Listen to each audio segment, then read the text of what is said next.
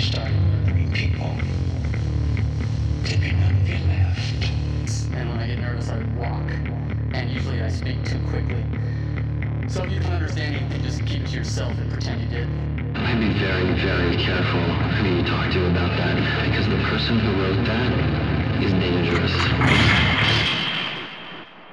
Welcome to the Dissect Podcast. This is Mark White, sitting in the studio today with Michael Blevins, Kegan Dillon, and Vance Jacobs, who's here. Um, we've been having some pretty interesting conversations with Vance. Um, it, I mean, for me, it's it, it's been fascinating because he's a photographer and has, by way of photography, um, mimicked in, similarly the, the the way that you know Michael and I would work on a movie job. We'd end up in a you know going to another place that we'd never visit otherwise, or being exposed to people that we might never have a relationship with. You know, uh, um, without having uh, accepted those jobs or been offered those jobs. And it seems that um, surfing around on Vance's uh, website, it's just like some of the journeys that you've taken have been. Um, but uh, in, in a physical and a psychological sense, that are uh, fairly powerful. So, thanks for sitting down with us. Thank you for having me.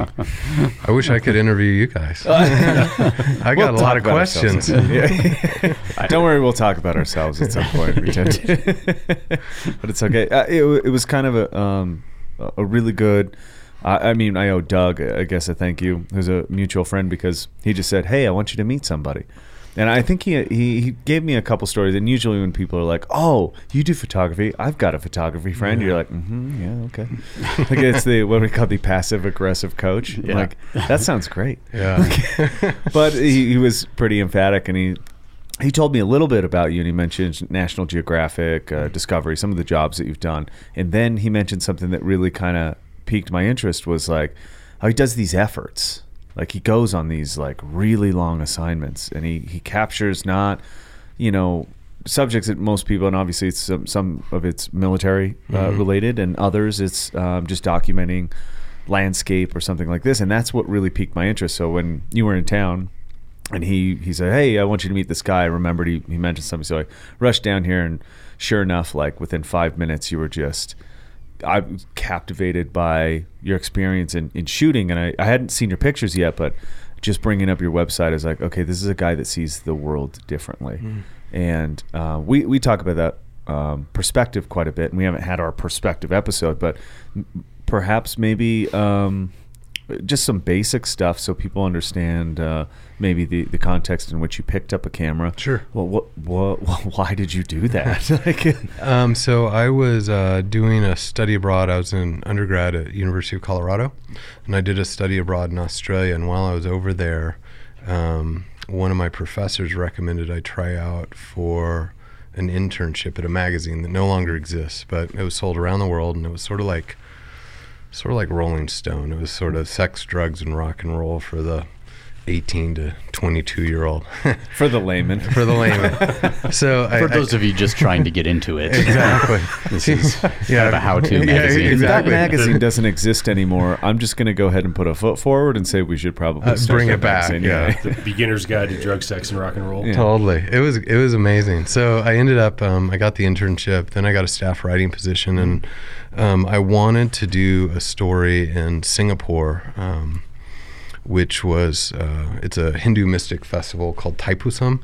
It's where the people fast for a long time, and then they pierce their bodies and they carry these huge structures on top of them, and the structures are held to the people through piercing. So, yeah, so suspension. Mm-hmm. So, um, interesting enough, uh, a book that you recommended, uh, Breaking Open the Head, a journalist who went in to try o- Iboga with the Bwiti tribe. He was um, at that festival, and somebody mentioned that he should do having a, a, an Iboga uh, initiation. It's not called a ceremony, but uh, that he was watching all these crazy things happen. He's like, "Yep, eh, whatever gets me out of here, kind of deal," because this is kind of Yeah. yeah. So he went from one to the next. So that's actually kind of a Yeah. weird. it was it was it was amazing. It was it was awesome. The the the magazine couldn't afford to send a photographer to come along with me, so they said if you want to do this, which I desperately did, you have to shoot it. And so I, I shot it, and it went pretty well. And after the festival was over, um, I went and I visited a friend in Kuala Lumpur, Malaysia, who happened to be working for a very, very big time underwater photographer that did a lot of advertising. So he was making a lot of money. And this gentleman had created a side company that they they basically look like ATM machines. There were these kiosks, and the kiosks would um, be located in very high end hotels and in airports and travel shows. And you could touch the screen and you could learn about Fiji. You could learn where to go, what to do, what language they spoke, and all this amazing information. And at the end of it, you could book your ticket. You could book your travel package. And so when I met him just on a chance meeting, um, uh, we started talking because he had been looking for a writer that would write in American English, not in British English, um, and somebody that you know had a little bit of a background in journalism. So I was 21 years old, and he ended up sending me all over the Asian Pacific Rim with his cameras and uh, to to write about this stuff.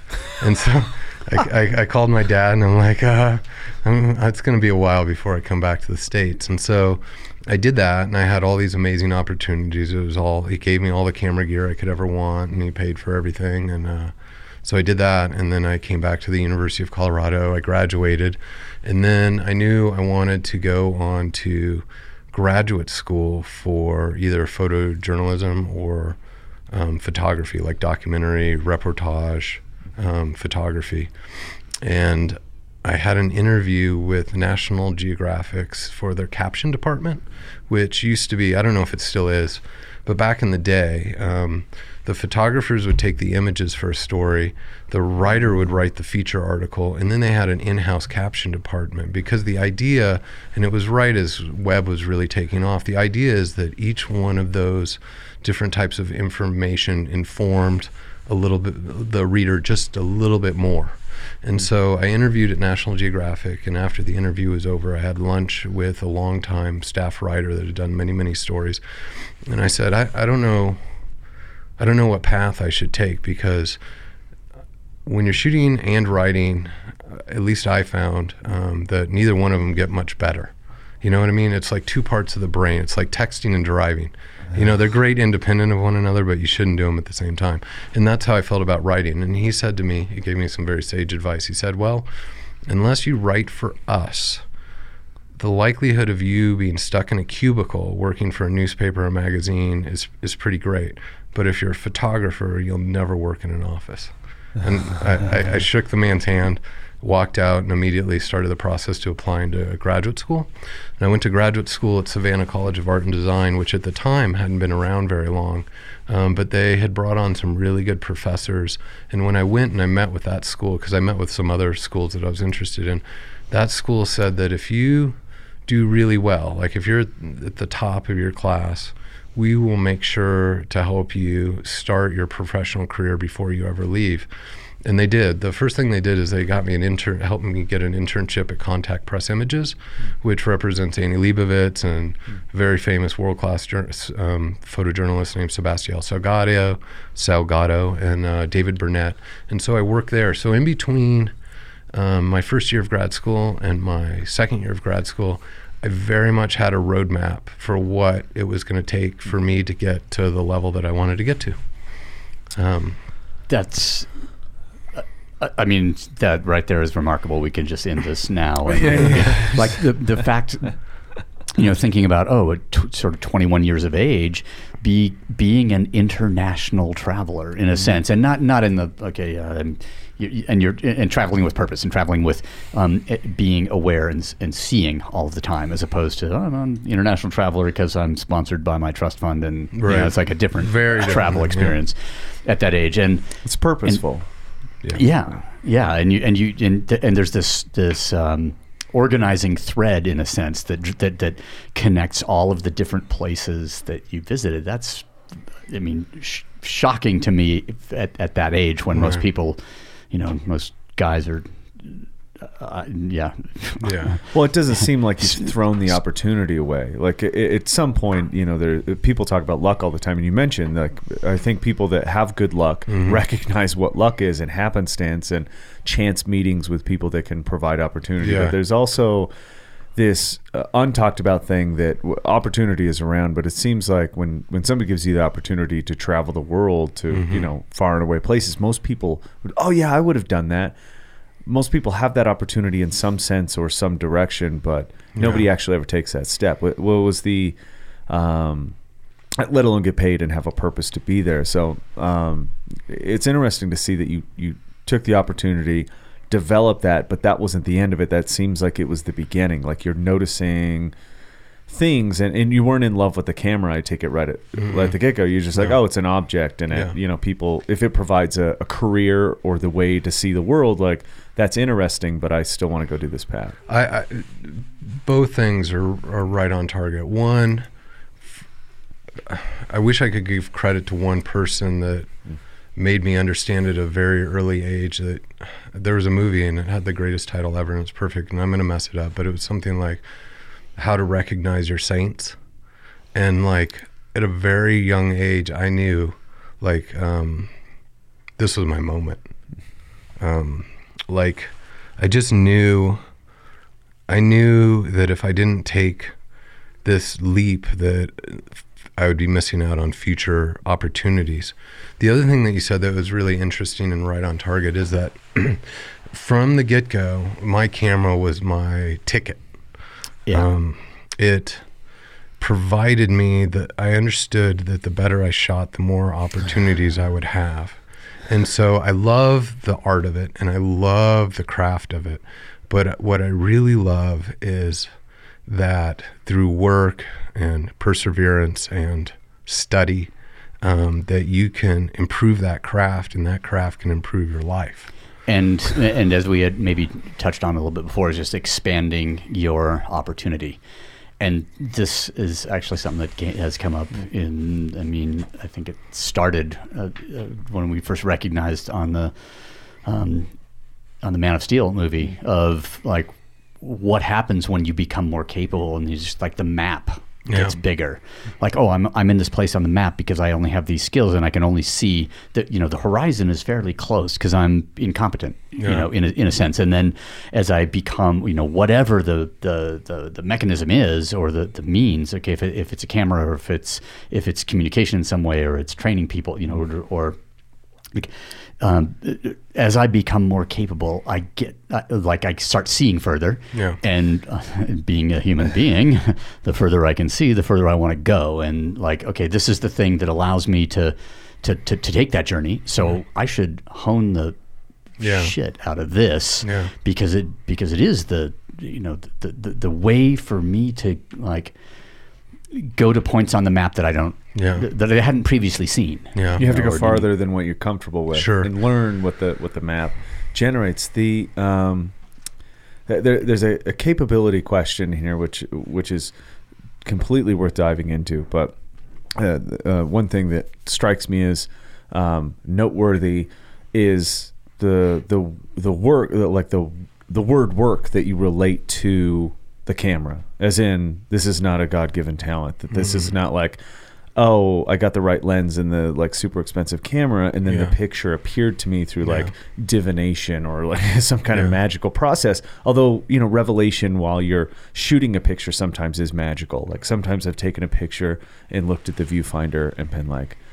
Dear God, how did I get that? Like I don't even understand what. And I'll look at the settings and the thing, and I'll try to look at the light and try to understand how that painted Yeah. this digital image. Um, when you understood that the better I can get at this thing, the more doors open. What what I see, which is really interesting, is you identified. Um, you know, I I don't like to use the colloquial mindset term because I think people um, get lost in it when they say like, oh, you have a different, you have a childlike mindset, or you have a uh, whatever you call it. Um, I can't remember the girl's name that did it, but um, they, they basically paint a black and white image. You either are this person that advances or you're not. But there's also somewhere in between there. And you, you mentioned when we were talking before we started recording the uh, a very similar ethos that we apply to things, which is control what you can control.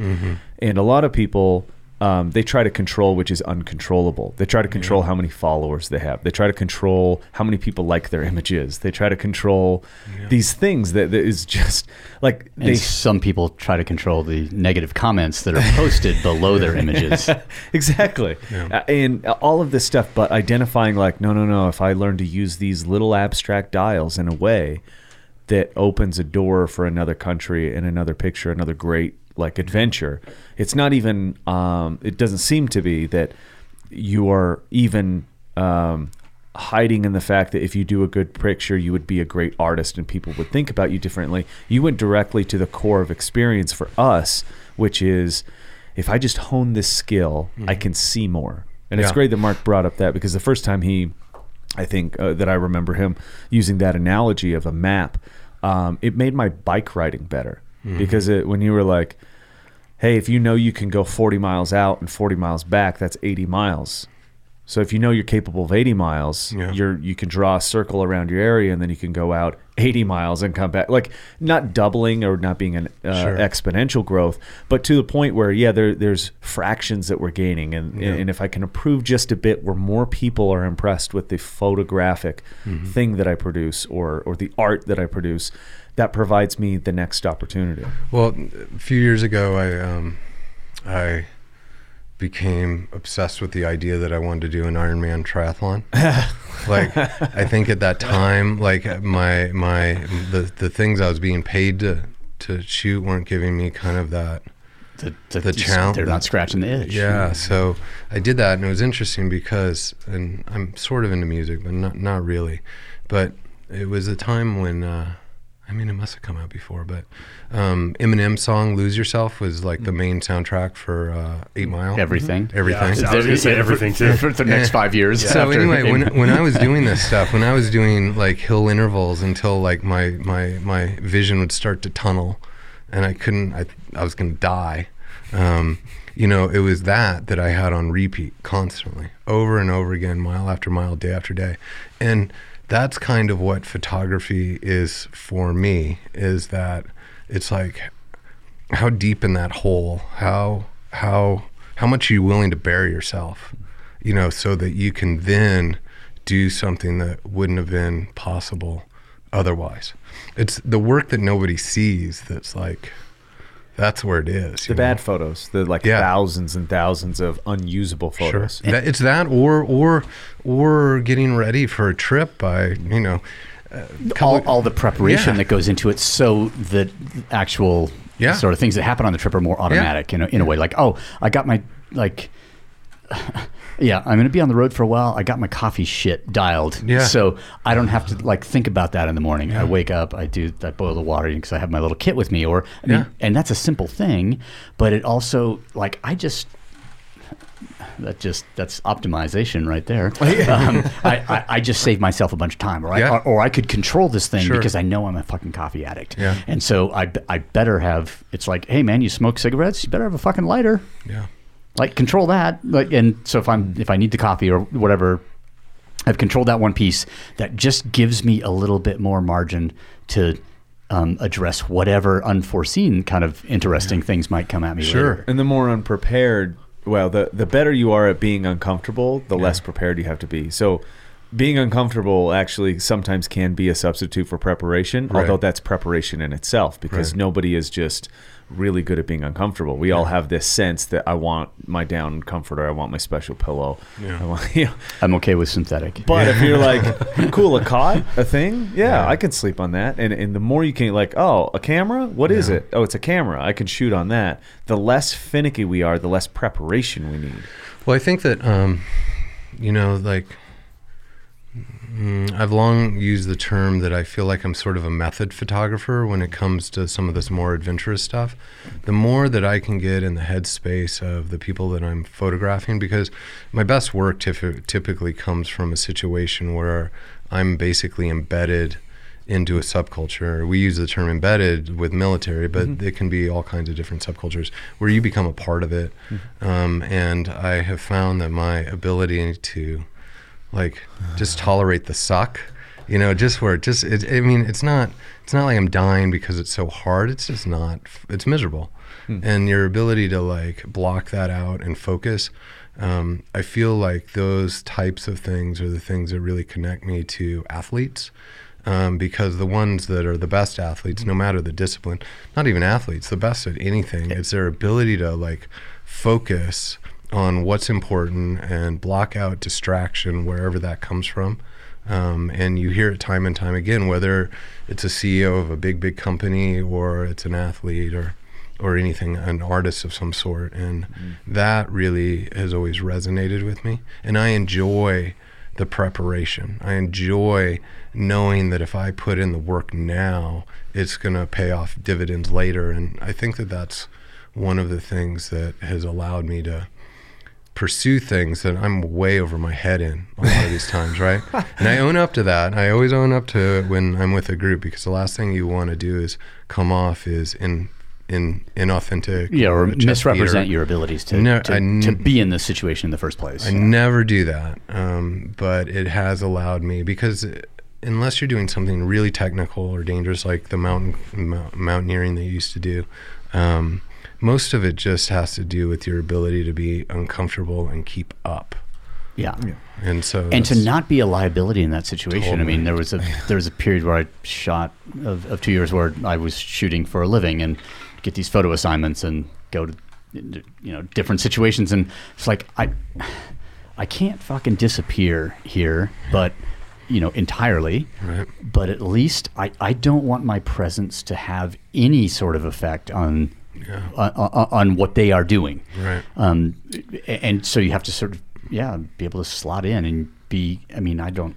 I, we probably overuse the term sociopath, I um, was just I was going to say the same thing, but- so I think you're on the same line that I was. but I would I would say okay, I need to be fairly chameleon in Yeah. in nature and and in nature and in capability in the sense of oh, I'm going on this this particular assignment. Well, there's some basic sort of prerequisite knowledge that would be super helpful, and maybe during the prep period you go uh, learn those things Yeah, or sure. experience those things because um, because ul- ultimately then like wow if I can go at the pace that these people are going whatever pace means in Mm-hmm. that context I'm I, I will be better able to s- capture this- Absolutely. this, this story So there's a, there's a couple. Um, we're ju- I'm just seeing like a map of uh, or a plethora of similarities because we keep how you're assigning uh, importance to jobs and the risk and the in over your head feeling and the stuff. Like obviously, are highly qualified to do whatever there is to be done on a camera, and it seems like.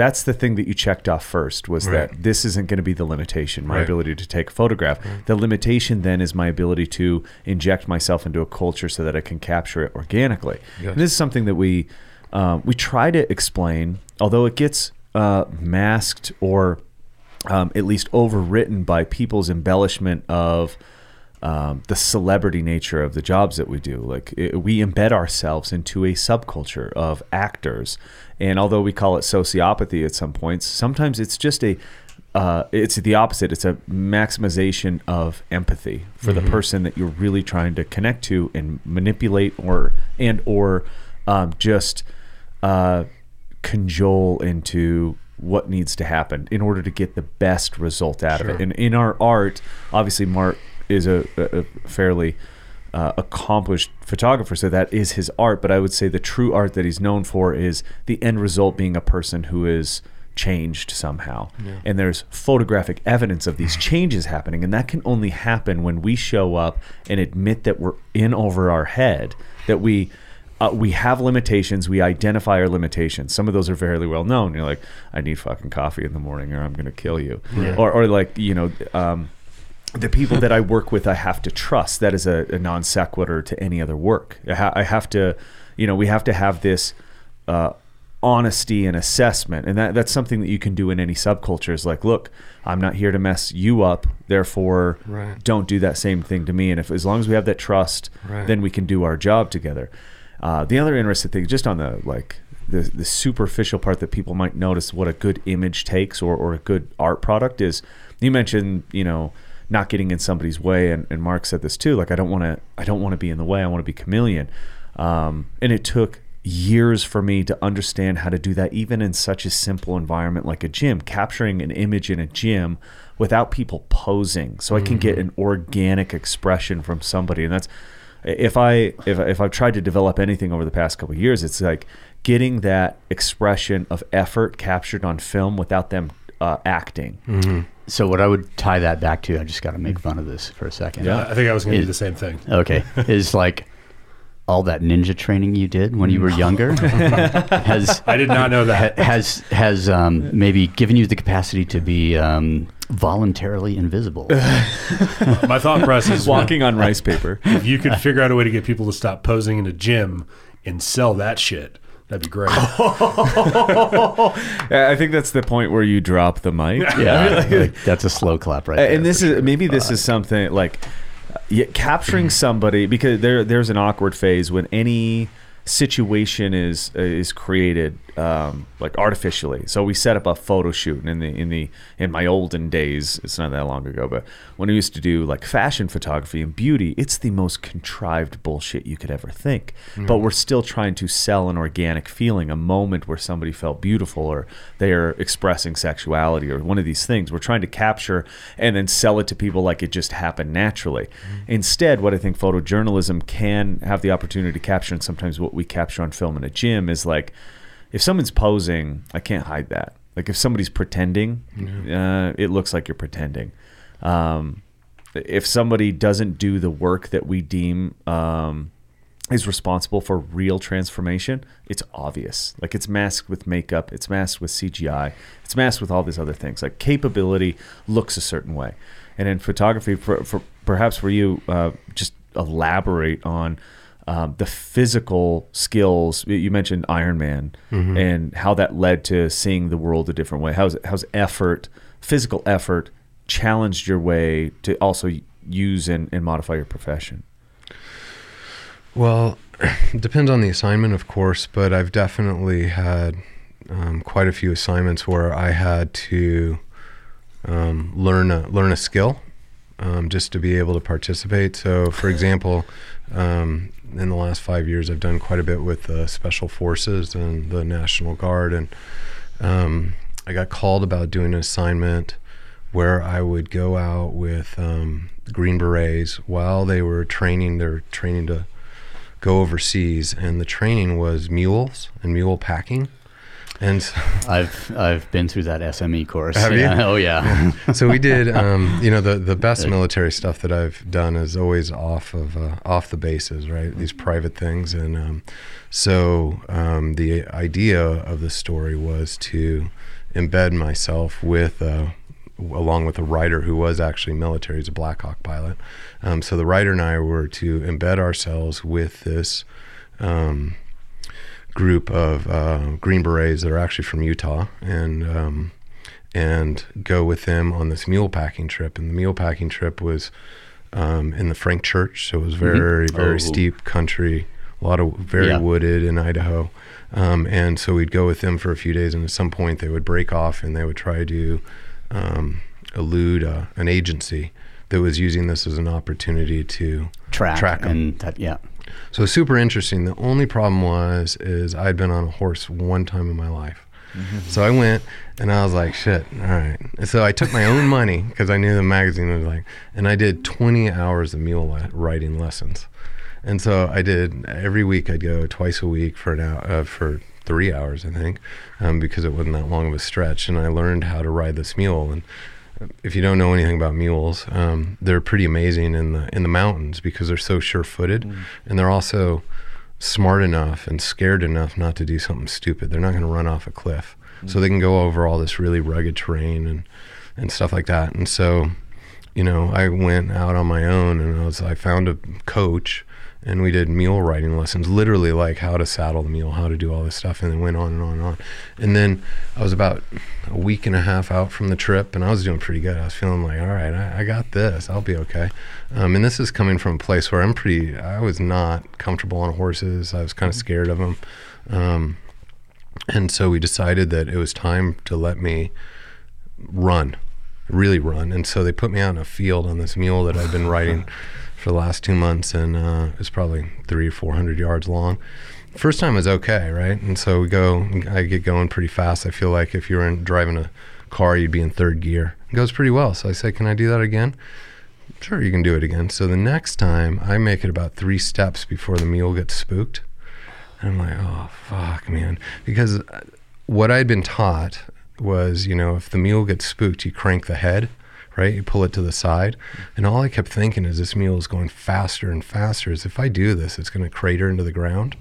And so, so I'm coming Just up. like try and ride it out. Try to ride it. Well, the problem was is that um, at the end of this very long run, there was a fence, and this mule I'd been told was big into like running through a fence. Which oftentimes, if you're on, if you're on a horse, an animal, when it does this, you you get flipped over it.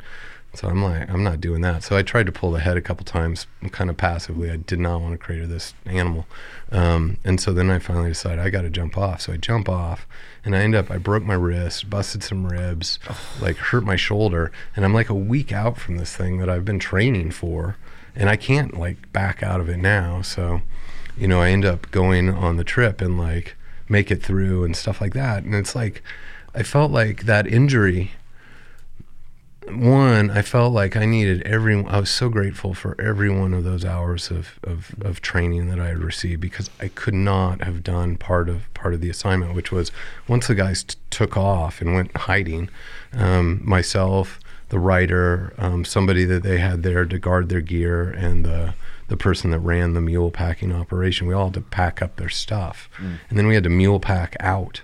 And now instead of like running in front of the mules to photograph, I had to ride the mule out, and it was super steep and scary. And I was so grateful for every minute of it, uh, every minute of training I had. But the other thing I was grateful for is I felt like with the busted ribs and the br- broken wrist and all this stuff, like I felt like it connected me more to the guys because when they go on these missions, they get hurt all the time. They get hurt on training, and the more iterations, the more cycles they go through of going into combat. Like, you know, they're like a finely tuned athlete. They hit 30 and 32, and it's like it's a very different animal than when they're 22. Mm-hmm. And now they're dealing with stuff in addition to being shot at, and all the fear and the risk and stress and stuff. And I'm not glad that I broke my wrist, believe me, and I'm not glad I busted the the, the ribs, but but it, I felt like it really connected to me them t- me to them in a very different way.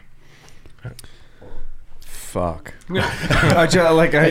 I'm glad that wasn't just me. no, I, I, I, I go, um, I, I j- just listening. I mean, the fact that you did it out of your own pocket is above and beyond what most humans have a desire for, even if they like their profession. So, uh, I, I think any when you when you cross boundaries in any profession, you appreciate when people do the extra work or they go uh, I'm not going to call the extra 'cause fuck that. But they, they do more than what's implied. And and most people I think the thing that stands out to me is I I think most people lack opportunity like they don't see opportunity when it arrives. They lack the view of what an experience can offer and then they lack the hindsight to see what it offered. Yeah. and the beauty of that and the fact that you can appreciate broken ribs and a broken wrist even beyond you know okay it, it, it didn't make your journey any more f- like it made it harder next to impossible possibly. Um, but I, I think when when we have a good hindsight to like you know injuries uh, we all have them. But Lots it's, them. I, I mean, and for me, looking at that or hearing that, I'm just thinking one of the things that you just s- s- mentioned there, Michael, is that like, okay, I have this opportunity come up. If I improve my skills in this one particular area, that is going to, like, you know, i i improve this experience or expand the experience in a way where, like, oh, I can voluntarily change my skill set. E- at you know um, out of my own pocket whatever Yeah. it doesn't matter. But what that will lead to i mean the the the, the, the greater accessibility to, to to the experience Sure. in a sense is like oh i don't have to be the guy that they have to sign someone to to look after because i don't know how to keep my fucking feet warm in the snow or you know whatever you know Yeah. and, and that would be like a very minimal sort of thing as opposed to riding the mule because i got to interact with a beast things change Well, I Well- think that goes back to you saying chameleon because if you don't know how to do that and people do have to babysit you, then you're taking yeah. away from what they have to do because now they know you're there Right. because they have to babysit you. The last thing you want to do is ruin their experience.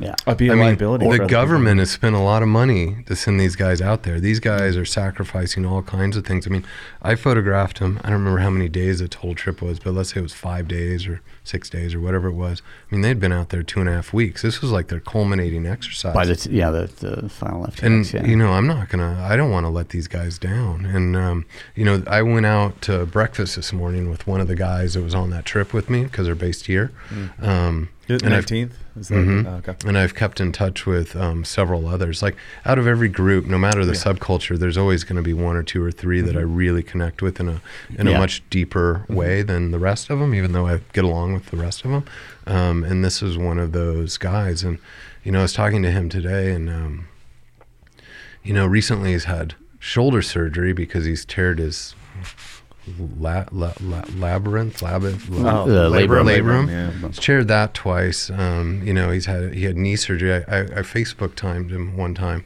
and he was on a deployment. I was like, "What are you doing?" He's like, "I am draining my knee." He's a medic. I mean, in the, in the Green Berets. And I was like, you, "What? You what?" And he's like, "Yeah, I'm, I'm draining my knee because there's no one around." So he came back. So when, between when that when he was draining his knee in whatever country he was in, um, you know, he came back. He had his he had his shoulder worked on, He had his knee fixed, and he had a he had a wrist problem as well. And so, like, you know, he gets that stuff fixed up. Now he's back in the game. It's very much like professional athletes. And, like, their ability to, like, you know, to think that a, a professional athlete at the top of their game, even if they're only functioning at 80%, is better than people, a lot, most people functioning at 100%. And they're able to block that out. And, and, you know, they know full well, as I do, like, what this type of wear and tear leads to down the road. I mean, I've had several injuries, and like now I don't. I train so I can keep doing my job, and that's uh, you know why I really I look at these Full guys- circle. Yeah, yeah. like, I just want to be able to keep working, man, and like Yeah. and you know it's like I got to work around stuff. Like you were talking about yeah, your injuries and why you got into some of this stuff, and like you end up working around stuff, Mm-hmm. and then of course that's kind of bad in its own right, right? Because you you know then I work around this. That means I put more emphasis on this thing over here. wear that and- out. But you know, I've tore I tore a um, I've torn a calf that gives me problems. I've got my wrists that gives me problems. I've got you know, and I, I feel like an old man. I when when when I was doing the mule packing thing, I had a friend. Um, I had just a few days between when the accident happened and when I was getting ready to go, and I had a friend that had had back surgery, and she gave me like her, a bottle of her lex, leftover. I don't even know what it was, like OxyContin or whatever. And I would take one in the morning, and then I'd take one so I could get a little bit of sleep at night, and then do it all over again. And um, I don't know. I mean, I wish I ha- hadn't those things hadn't happened, but there was just a deeper level of of connection between myself and those guys, which they didn't even know about it for most of the trip. But like once they did, like you know, it's Yeah, kind of nice there's to be like, mutual respect you're there. okay. You know, and you're all right. you're not exactly. bad for a Yeah. photographer. Yeah, yeah. Which is, you know, when you get to, get on that kind of job, you know, assigned to the photographer, because I've been on the other end of that from in the climbing career, they're like, oh, we want to give you money. Usually, it always starts with that. It's like, hey, if you will agree to have the film person or the photographer or whatever come along, then we'll give you money. And I'm like, oh, well, we're- we're just distinctly lacking fucking money, so we'll let this person come. But they can but but they're always if if they don't do their due diligence and like um, uh, train up their skill set prior to coming, or if they don't already have that natural ability, it's like oh, you're always going to be on the outside. You're always going to be taking pictures from the outside.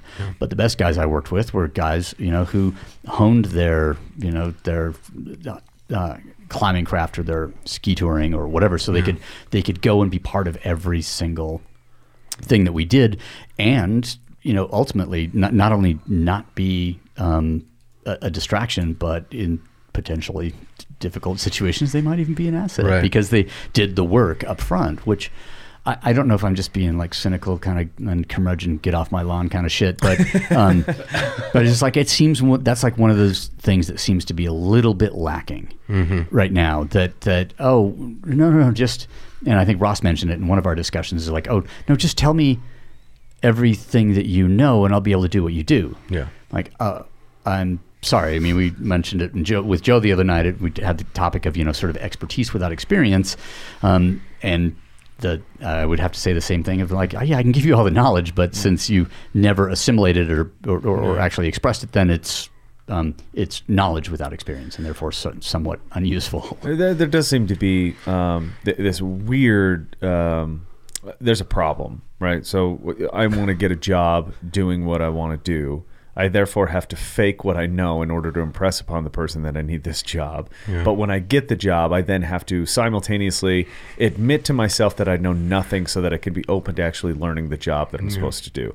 And so, okay, there's something required societal wise that I need to fake it till you make it kind of deal, but immediately ditch that and then learn the thing to make up for it. And I've, uh, I've been fortunate enough to have opportunities that I've tried to capitalize on but it has always been followed up with trying to do the thing better. So you mentioned the, the the injury before, like learning a skill. There was a uh, a, a movie job that we did where we wanted to enhance the gymnastic. Like we had extra time and we wanted to teach this fellow some gymnastics. So um, I I had done some tumbling when I was a young kid, but I was by no means a gymnast.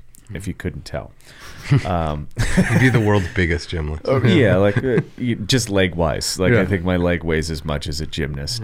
Um, but there, there's nothing that you can't. Uh, there's always some kind of less. I, I didn't imagine myself holding an iron cross and you know doing whatever. But what I imagined was like, oh, this is a cool opportunity to step outside and relearn something that I might you know use someplace other. So w- we ended up doing some of the gymnastics training over a couple months, renting out a place, and I was just like two days ahead of what I had to teach. So it was it was a it was definitely one of those like, okay, I need to get this down so that I can then inform the person how to do this later because I don't know how to do it myself yet. So it was like I'm just a day ahead of you, but.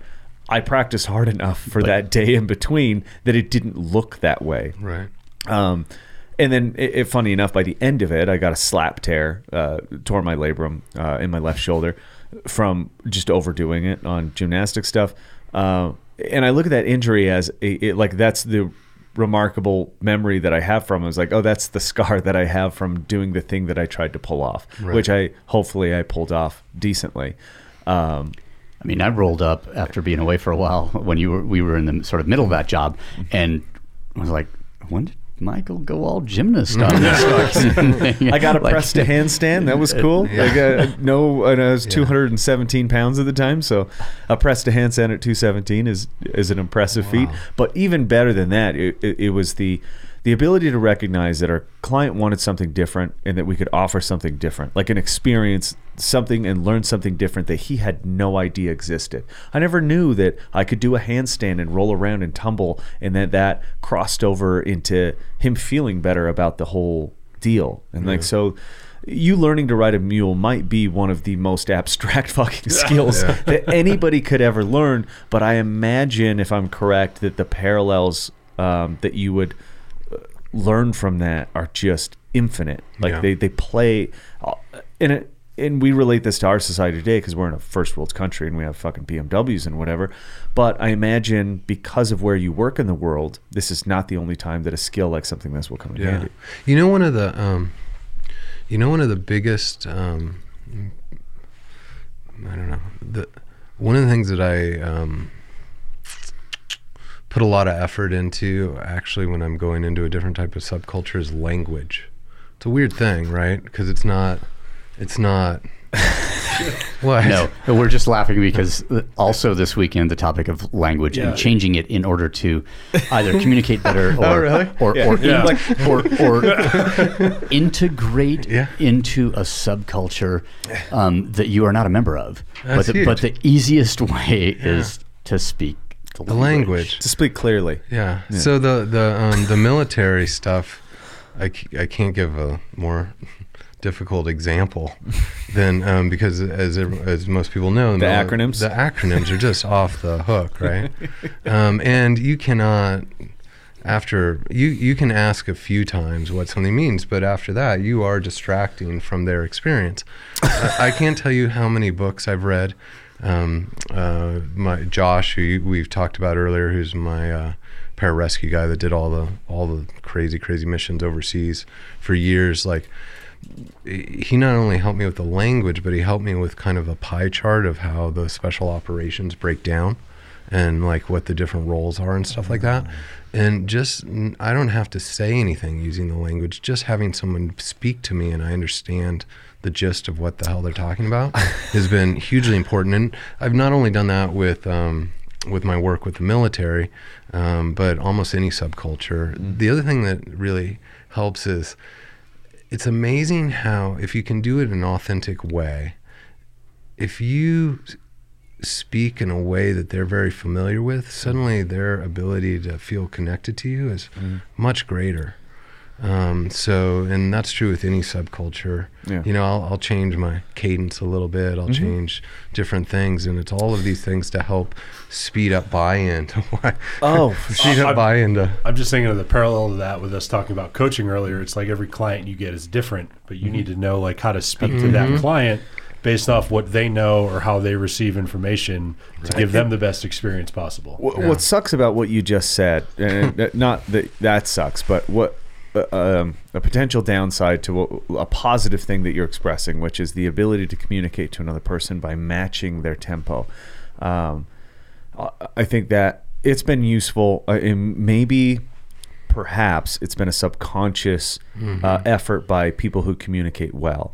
Like um, matching body language is one of the easiest ways to do it. So if somebody stands in front of you and they cross your arm, if you just match them, th- there's a relief there of where they go, okay, they're like they're just like me. And then, but on the, the downside of it becomes when it becomes used as a tool for misinformation or for delusion. Because, uh, and I experienced this firsthand working for, uh, as a consultant for a supplement company that happened to be like a multi level marketing thing, which is a total bullshit thing.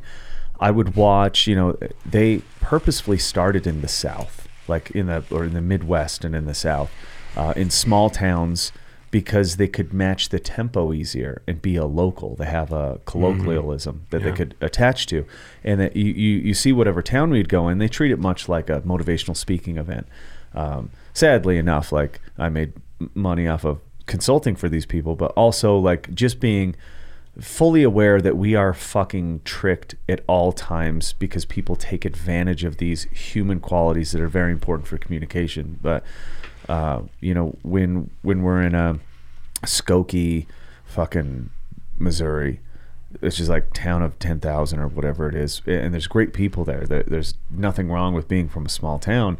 Uh, people prey on that. Like I saw that the the drawl changes and the references to the Lord and Savior become more prevalent, and like j- just the the masterful manipulation of language in in a kind of a diabolical Yeah. way, and we see it like Hillary Clinton's probably the best example of it, where she's like.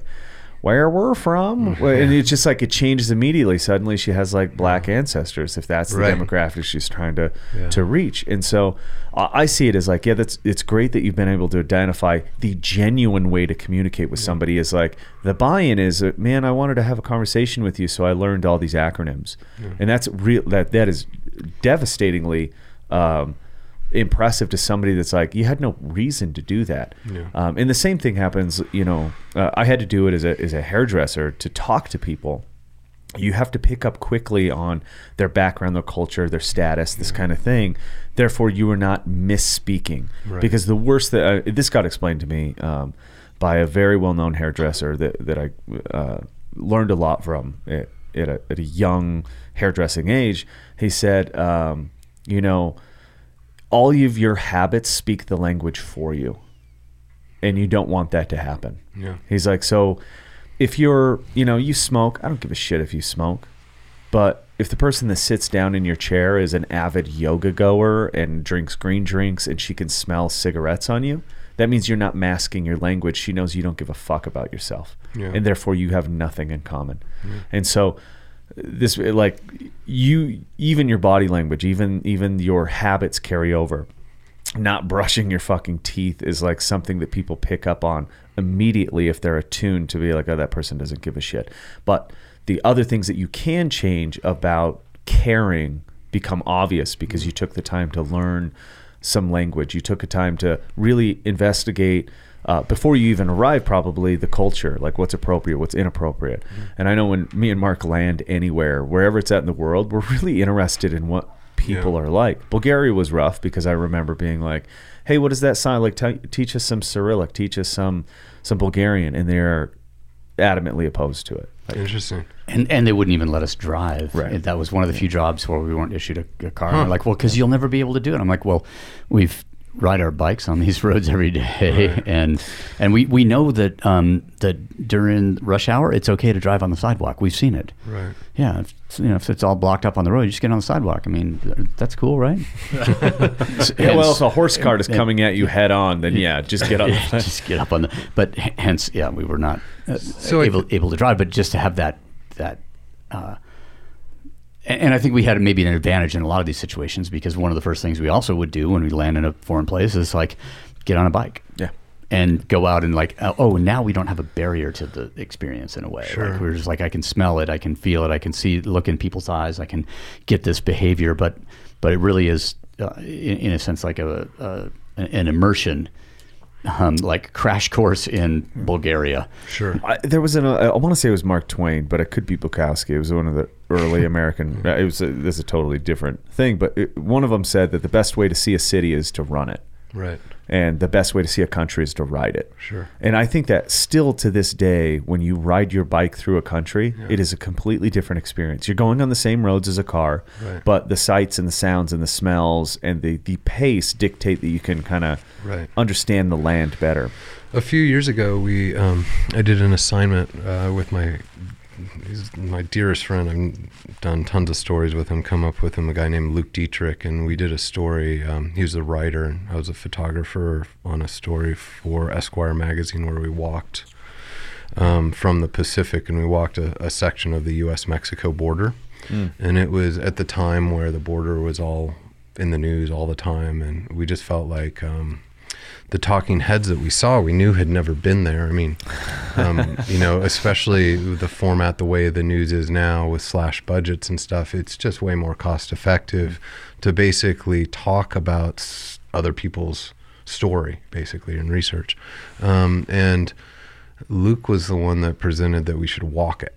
Um, and it was for that very reason because we felt like one, it was being talked about by a bunch of people that had never been there. We had never been there. And two, if we walked it, it would be paced in such a way that we could kind of really get the most out of every day that we were out there because it was so slow and and hard and painful and and the way you're approached when you're in a car and you're vulnerable when you're not in a car and you're so vulnerable is mm. very different than when you roll in in a in a more aggressive posture. It might give you a little bit more insight to what actually happens on a border when people are walking and not in a vehicle. Is that kind Ve- of the, the very much so, and just the, the the pace of it, and also our, our goal was to stay um, as close to the border as possible. Mm-hmm. Um, you know, so sometimes we were walking along a freeway. Sometimes we were uh, like uh, outside of San Diego, like just to get from the Pacific out over Mm-hmm. San Diego, you're walking up in all these mountains, but the border is never out of your sight even though it's super steep. And then we'd cross in and into Mexico and walk walk along the border on that side, and then we'd cross back in. Um, and that pace, I think, really made it a much richer experience for us, and then hopefully a much richer experience for the people that saw the article. I just want to see the demographics. Um, when you give somebody an idea for a job, and even in their own profession, you're like, look, we're going to do it this way, and it's going to be way harder. It's going to be way more painful, way more dangerous. And to see how many people back away from that without realizing that that's actually the way to an experience. It's, a, it's the way to highlight something by making it difficult. Yeah. What, what pain is just this, you know, perception problem. I think um, you know the the the articles that Luke and I pitch usually s- sometimes they're brought to us and then we we ratchet up the how difficult it The difficulty level, yeah. because we feel like it's going to be a much more memorable experience for everybody, us included. I mean, we're Awesome. we're we're selfish. Like we want like we want to know like uh, what it's like. Um, so we often ratchet it up. We did a thing. Luke and I did a thing for Backpacker magazine a bunch of years ago where um, there was a guide in the Atchafalaya swamp. He was a he had a kayak company, and he wanted to. This was this was quite a while ago, so it was before handheld GPSs became very common, and he wanted to know what was way, way, way in there, way beyond what he had ever done, because potentially he could take people back there. And so Backpacker pitched it to Luke, and Luke and I talked about it, and we spun it that we should go back in there without a guide. Um, and so, so we we went into two flat bottom uh, kayaks loaded with gear and um, a GPS that we were like figuring out right before we stepped into the swamp, and we did it. And like, Does I, the does that GPS point out fucking crocodiles or? Oh man, it was awful. The Oh, sorry, guide, the guide was like, "You are gonna die. like, don't do this. This is not good." And like, nobody like, we had a spot tracker, and like, they they were like, "If you need rescue, you'd be lucky if you got a signal from where you are, because I think the flight." You know, if you needed a true rescue, the flight would have to come from like I don't know Galveston or somewhere else. He's like, "Do not do this," and we're like, "Oh, we're, gonna do this." um, so, and you know, we're we're stupid. I mean, we we we have done several things where we are not going in as we're not going in nearly qualified enough to do what we're about to do, and that sort of makes it interesting, and it also makes it more relatable. Sure. You know, Interesting is a good word. yeah. Um, so we, we did stupid shit like um, I so we knew we needed food, so I contacted a very good writer friend of mine that writes for Outside and all these things, and she was in search and rescue in Jackson Hole for a lot of years. And I said, "What do we do for food?" And she said, "Go get MREs, meals ready to eat, the military food." So I tell Luke, "Hey, Luke." You got to pick up some MREs in Atlanta on your way down. So he's like, all right. So he goes to an army surplus, and the guy looks at him ah. square. And these MREs must have been from Vietnam. Oh, like they were so old. We ate like one day of those, and we let we we spent the rest of the trip just eating Clif Bars. Like if I mm. never saw another Clif Bar in my life, Yeah. to this day, I would. I did that with Larabars, so I. I Yeah, exactly, right? I've had so many Larabars in my fucking life. If I ever see another one, I, I it would have to be starvation. It'd have to be a death situation. Totally. Don't show me that Clif Bar. And even then, you're like, eh. Yeah, I'm Yeah. like 48 hours till the next meal. Yeah, I think I can make that. Like, Man, I lost so much weight. I, I think I probably lost like I don't know, ten or fifteen pounds in like five days. I, I, I mean, I part of it's you know the physical activity and the lack of food, but mostly it was just fear, just like low grade, constant fear. The the the I don't remember if it's alligators or crocodiles, but whichever one it is, they had given birth recently, and the the guy, the kayak guide's big fear. The big fear was that we would because you're so quiet, and and when you're in the swamps, um, it's not like the Everglades where it's like grasslands. It's like you feel like you're walking through a forest, except that you're not. You're in water, and there's no way to step out, and you're in a boat, so you're at like ground level, um, a flat bottom kayak, right? And so the big fear was that we would float over a crocodile or alligator and spook it because it wouldn't hear us, right? Yeah. The other thing that was like just low grade fear was that the snakes would sun themselves on the logs, and the logs aren't up in trees; they're like fallen logs and and shrubs and stuff that must the roots must be in the water, but they're above above the water like line. mangrove. Mangrove, oh, Okay. totally. Okay. But rarely, very narrow. I mean, as narrow as a hiking path that you've ever been on, where you can't get out. And and Luke would be like, "All right, here comes you know, here comes a snake," and we would be he'd line it up so that the water moccasin that's swimming along would be forced to go under his kayak, and now it's my time. I'm like, oh fuck! So you know, then it's my time. I'd try to line it up the best I can and and go over the snake and keep going. But the big worry is that a snake would fall in the boat that was just sunning himself, and then we'd freak the fuck out, flip the boat, and then now you're in the swamp with the snake and the and and, and whatever and else. everything. And- you and lost every- all your and supplies everything and yeah, everything. all the other shit. Yeah, It- we it- went. We went. We went like whole days where we couldn't find enough. Once we got way back in there, um, we couldn't find any solid ground. So it looks solid. Hmm. I mean, there's logs everywhere and stuff, but as soon as you touch it, it drops into the water. And so we were like, there was one. I was maybe on the third day or something, but we were going along and we just couldn't find anywhere to get out. I couldn't go to the bathroom. I had to pee and stuff. I couldn't get out of the boat for hours. And we're running, the light's getting low, and we're way past where we would see the little hunting stands. They had these hunting stands. First, they had hunting cabins, then they had hunting stands, and then they had nothing. And we were in the nothing part.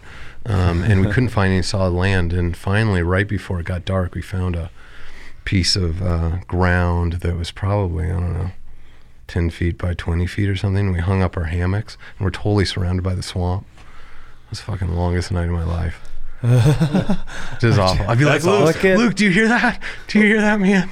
It's like, no, just go to So sleep. was it like an hour in when you're like, this was a fucking bad idea? Like how many? You know when it was when this was a bad idea was when we pulled the car off the side of the road, and I don't know if you've ever been. So like before you even started, Oh, yeah. you realized yeah, that. yeah, man, it was it was bad. So the um, you know, I don't know if you've ever been in the South, like you're on the on the highways, and there's that the forest and whatever, and you're looking at it. And also, we walked in right before it got dark, so we had very little time to kind of mm-hmm. get our even our first campsite in there set up.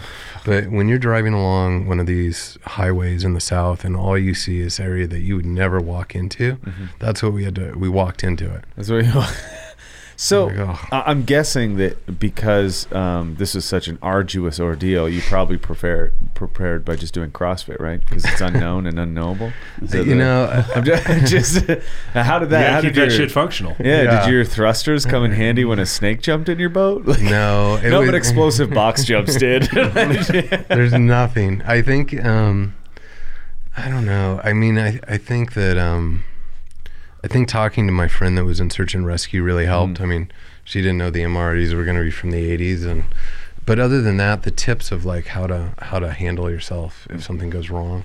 I mean, so much of it's mental, like mm-hmm. just trying to control that fear. Because I mean, I, I I don't know about Luke. I can't speak for Luke, but I mean, it was I was scared a lot, mm.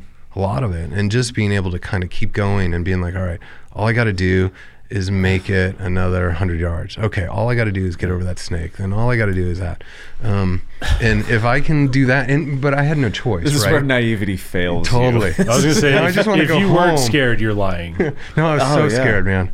I mean, I, I lost yeah. that weight out of just that the whatever your the cortisol that's like cranked in my Can system. we do like the fear diet protocol? totally?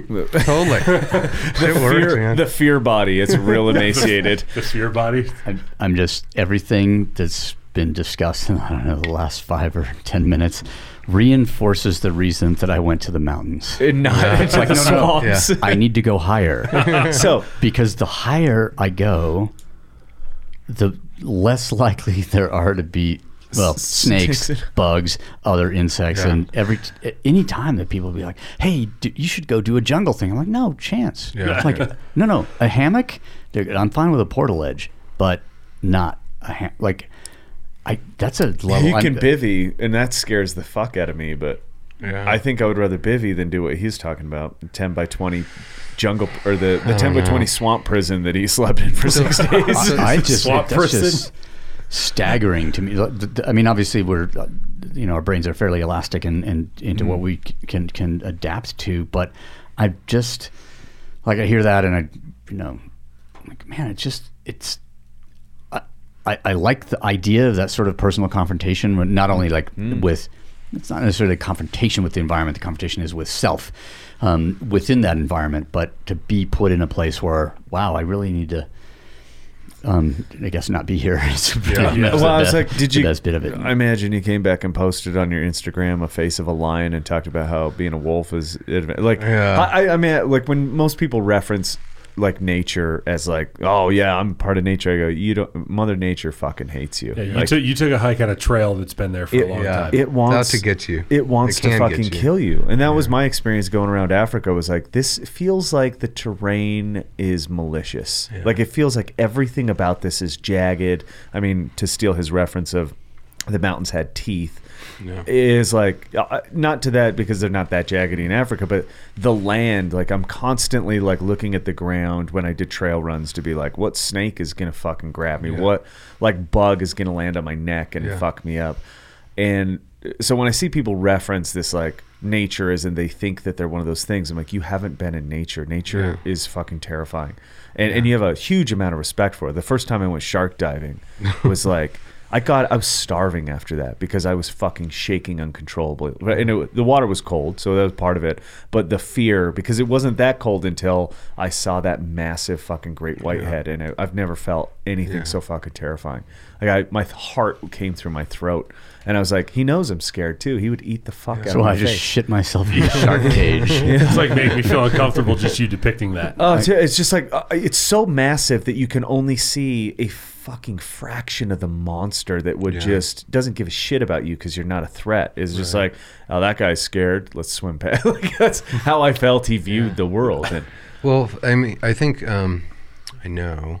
Very fortunately, like a lot of the assignments that I've done, I've done with um, either Luke or someone like Luke, and it's like I feel like because we're sharing this experience, and because I, because I totally trust his read of situations and and things like that, like I'm able to to deal with it. It must be like you know it's like like what you have going on here where everyone's at such a high level that you just kind of know that people know they get it um, and you know i think my uh, courage goes up when i'm around people that i know can handle themselves and be a good guide be a good informer for what needs to happen in critical situations um, so, like Luke, you were talking about Africa.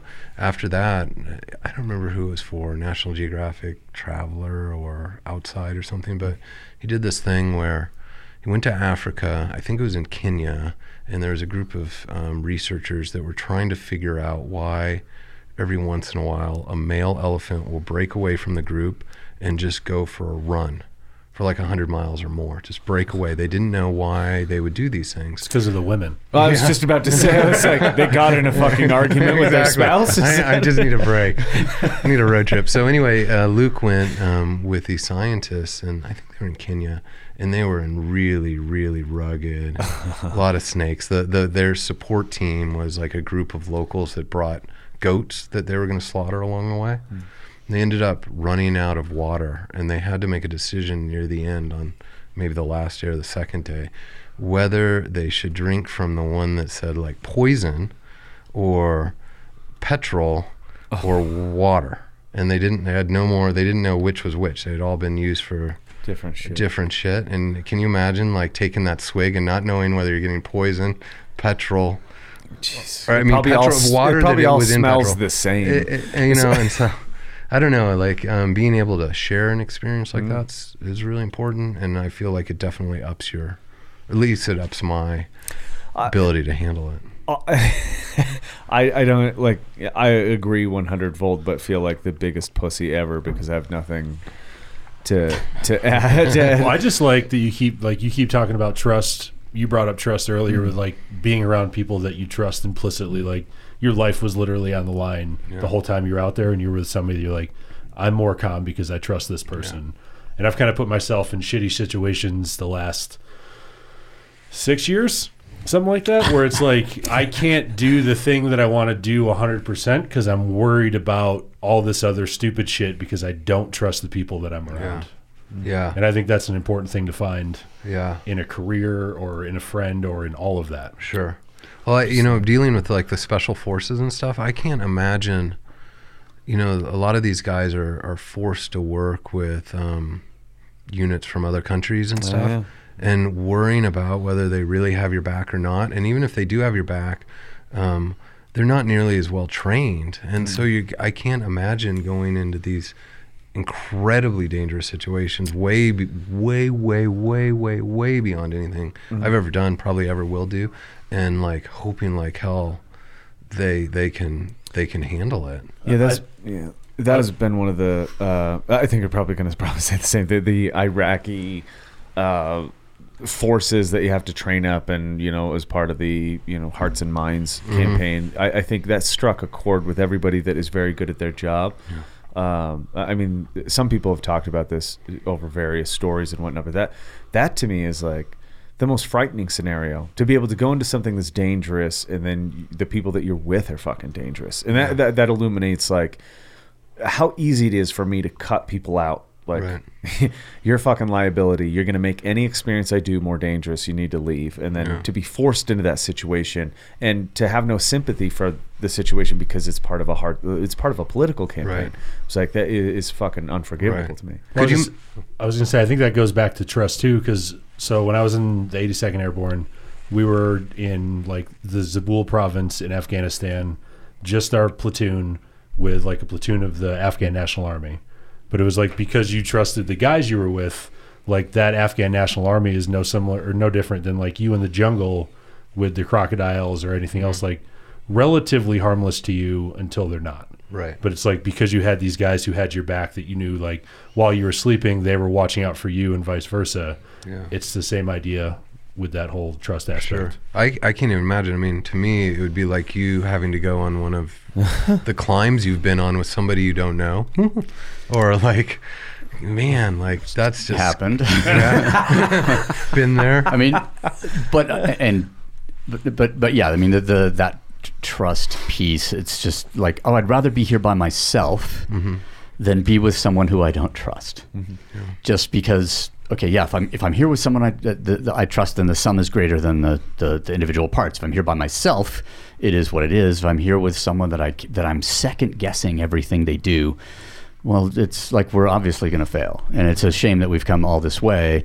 That like, dude, I don't like. I will never. I mean, John Ross had, had this thing um, where he's he uh, on after coming back from one of the trips in the Himalayas. I think it was Nanda Devi, and they he, they were asking him like, well, why didn't you? Uh, you you're not you know using the fixed lines that other people put in. he goes, well, I didn't put the anchors in, so I'm not Yeah. climbing that rope.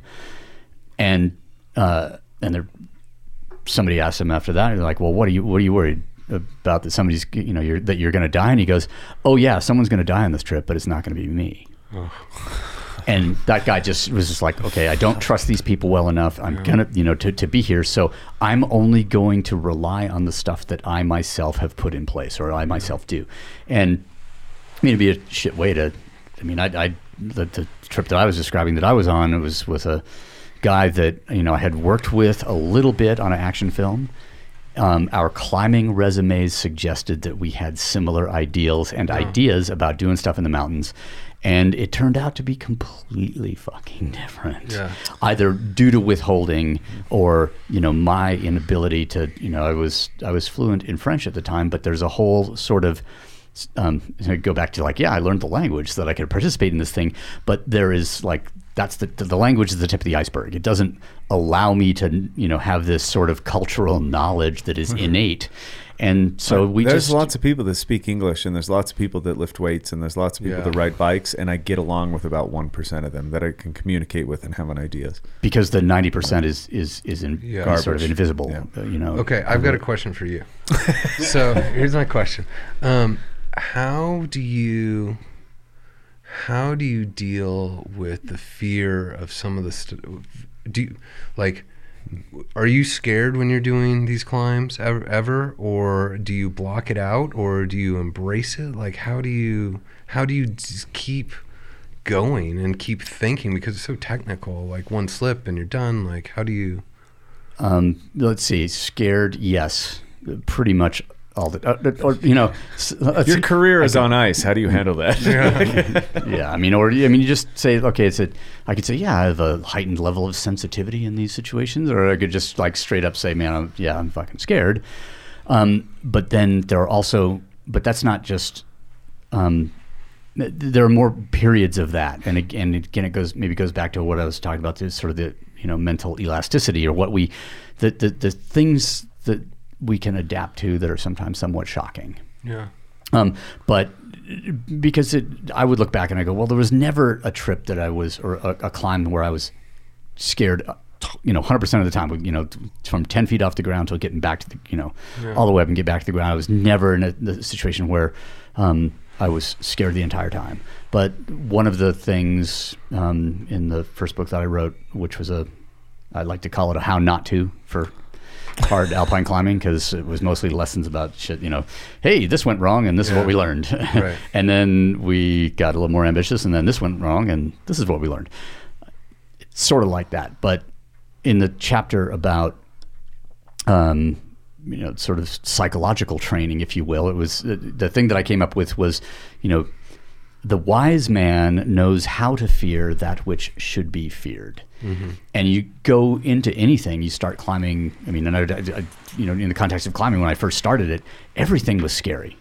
Like I didn't know what. Uh, like I'm just afraid all the time. But most of the shit I don't need to be afraid of. yeah but but it's just it's foreign enough or or whatever it is that that like okay there's unknown there's uncertainty you know here there's a lack of skill i'm like wow i'm in over my head but i need to um, I can't get back down, so I need to keep. I need to fail upwards, in, Right. In a, in a way. Um, fail up. uh, it- but in the in the beginning, it was it was just that. It was like this irrational expenditure of energy, of psychological energy, because I wasn't, you know, fearing. I didn't have enough experience or education to fear the things that were, you know, the um, where fear was appropriate. Right. It was just this blanket sort of emotional response, um, and and then as sort of skill and experience increased, it's like, oh yeah, I, I'm, um, yeah, this situation's totally fine, i- you know, which would have been utterly paralyzing sort of five years before. Interesting. And I, I think that, um, you know, with the military training that I did, I learned a lot from those students of, you know, me thinking like, oh, well, that was super scary. And then they would go, or, or, or they would be sort of terrified by things that I was able to adapt to Right. or had adapted to already. But then they would tell stories, or we would do, I would do something on a FTX with um, d- different groups, and I'd just be like, "Okay, I'm losing my fucking mind here," and they're like, "What? What, dude? You're a mountain climber. You do this crazy shit." I'm like, "Yeah, but this is fucking wrong." Yeah. Like, you know, the.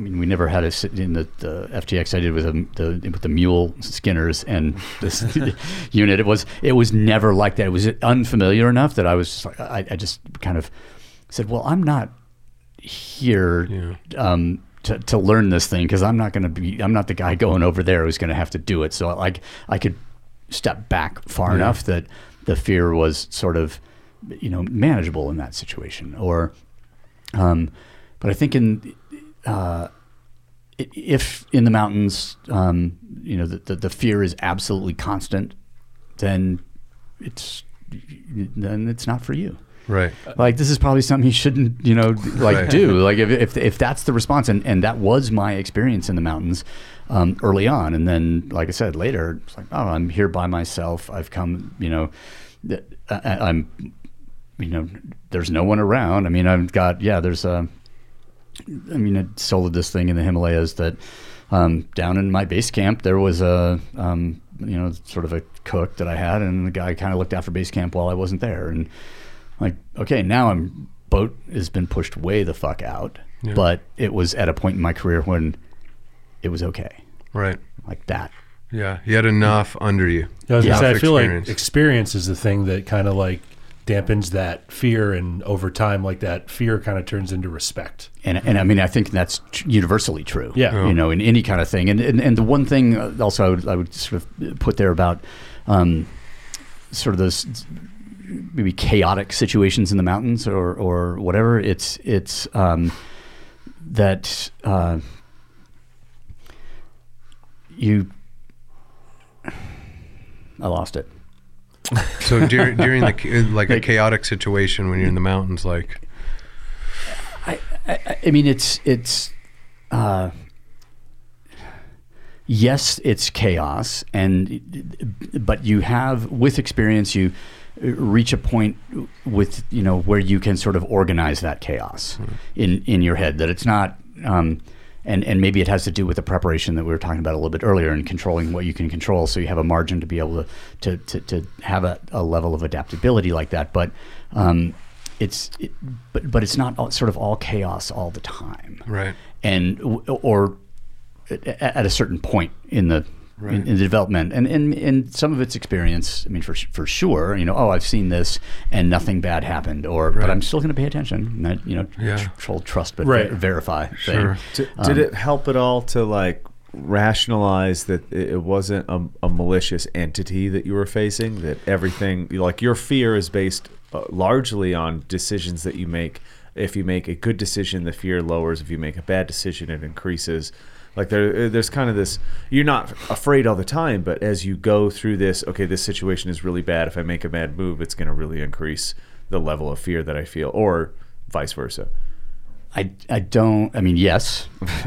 um, it As opposed but to it- like somebody that would be over in Afghanistan and okay, Oh, there's a- this there's- person is trying to kill me. That this is this is a, a gunfight is going to happen. So the best control I can have is like taking care of the basics. That that fear is almost steady I would guess is Yeah, but it's also, I mean, different. And this was one of those things where I that came up from the military training. I mean, I had always I mean, been- had a, maybe a stronger mystical connection, if you will, to the mountains than some other people. So I definitely did assign them some sentience, you know, consciously or not. Um, and but but and I think we've talked about this at some other point. I, I, I always you know flippantly say, "Oh, the mountain can only kill you in five different ways," and and it's not going to change those ways. It's not going to ever become more effective at you know Which is, rockfall, which is way less or- ways than the fucking jungle, by the way. oh, well, yeah. Hence, you know, again, I'm going towards simplicity as Yeah, much no, as I, I just, can. oh, I thought it was interesting because Mm-hmm. you asked Mark kind of like, how did you climb mountains? Like, and it, like you couldn't like conceptualize why he would put himself in those positions. Yeah. But it sounded like when he was oh. in the jungle, you were like, Oh, dude, I I don't want to do that shit. Yeah, yeah. when he was talking about you drive by that patch of you Right. know fucking forest or jungle Like, or whatever on I the have road, To time this water moccasin right and get my canoe over. Like it's I never would have left the car. He's just like, like, oh, you know, you see the thing and you say you never would want to go in there. I'm like, damn right, because there's a fucking Church's Fried Chicken up the road, and I'm headed that way, you know, or, or or or whatever you know thing I can make a joke about there. But um, but in the mountains, it is very simple. And then when I started working with military guys and realized like, oh. Yeah, the mountains were never actively hunting me, Right. You know, in, in a way, and and never adapting their tactics to my behavior. Right. And so I used to think that climbing was a pretty high risk sort of thing, and um, and and very cool or whatever, and and hard. And I started working with different groups um, the military, and just realized like, okay, yeah, th- this is it's a different thing. And but then there's that also that level of adaptability on their part, and they're like, yeah, it's not that bad, you know, because because the yeah, there's only because maybe their you know sort of capacity to assimilate is greater, and they just go, yeah, the bad guys they only got 20 different ways they're going to kill you. You don't need to know about 50 because there's really only 20, or I would say in the mountains, you don't need to know about all this. Other, don't fear this stuff is Yeah. like, um, and it, and the only given I think in any of those situations is um, we sort of talked about like um, the uh, adaptability or capability or whatever is is that you you are going to fuck up Yeah. and don't you know um, and, and overreacting to the initial mistake is the surest thing that is going to make it turn bad. Um, and so it really has to be in that situation where, all right, I made a, I, I, we made a bad decision. We're in this situation now, and dude, breathe. Take a minute. Let's not like we want to freak the fuck out, and if we freak the fuck out, then make worse decisions. it's yeah, it's it, it, it, will- it will just sort of compound itself. Like Yeah. the the the. I mean, it would, uh, uh, liken it to you know, sort of, oh, I've, I'm driving along the road and it's icy out or whatever, and you know, I lose the back end and I start overcorrecting, and those oscillations when you don't, you know, when you overcorrect with a small o, you can start to minimize those oscillations. But if you fucking just freak out and you know countersteer the the then okay, now we're doing 360s and we're headed into the ditch. Okay, I got one more question for him. Oh. Is that okay? Yeah, yeah, please. How did you? How does it feel when you're at the top of one of those big climbs? Like, what are you feeling? Are you happy? Are you just fucking? Oh no, um, I mean, I, I, one of the reasons I bring it up is because I was talking to Josh, the pararescue guy, who's this amazing business now um, in Salt Lake City, and I was like, you know, all I feel when I get done with any kind of assignment is relief. oh yeah. Just relief. Not. and I'm not like. Yeah. ah, I'm not happy. I'm just fi- relieved that I, you know, went okay. The pictures are good, and And if you I'm okay, set up and, the like- situation as you have described, in order to, in, in a way where you try to, uh, you know, you uh, almost consciously try to make it harder for yourself. Yeah. yeah, that is going to be what happens. Is that it's a sense of relief because you went through this crucible. So it it would depend. I mean, for me, um, I had a habit. It turned. I realized later. Um, I didn't know it was a habit. I thought just bad shit happened to me sometimes on the way down. But I would say I fucked up more descents off of more mountains in more mountain ranges around the world than probably anybody, um, and got away with it.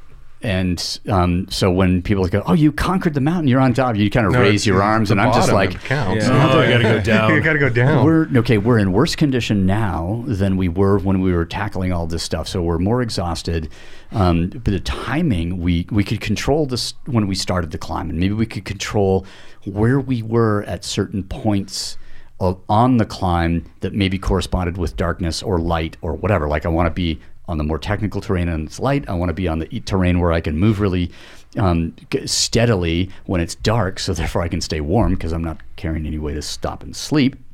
Um, and so then you get to the top, and and, and people will go, "Oh, well, you're halfway there." I'm like, "No, no, no, no. You you're thirty percent of the way there because you have."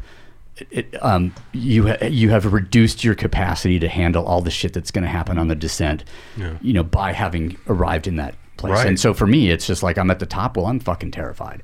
Like it doesn't, it, uh, um, it because it doesn't stop until okay. When I get to true safety, that sense of relief that you're talking about is absolutely overwhelming. Right. Um, where I just realize like, oh, it can fall no further. Like I'm down on the ground uh, now, or I'm in, you know, sort of something warm, or you know, or, or, or whatever that where this that where the thing is done and it's and it's safe and now now we can truly relax. But with, you know, get to the top, it's not. It's never the sense of.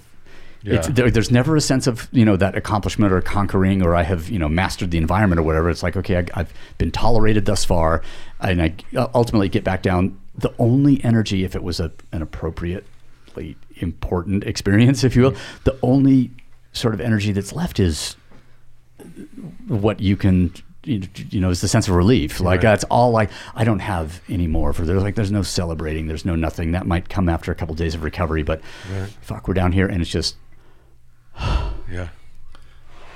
that that I get. I, I think That, you, I- that I know. imagine, I- yeah. that I I. I, want to say that you just made um, a, a very astute parable to any effort that's like worth having. Is it, it? A lot of people think celebration when they're like, "Yeah, I did the thing, woo!"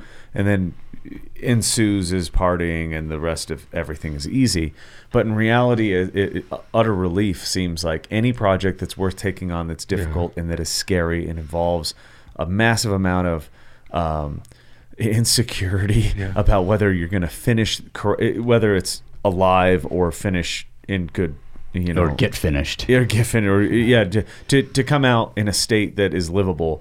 That it seems like it's highlighted by absolute relief that it's over. Right.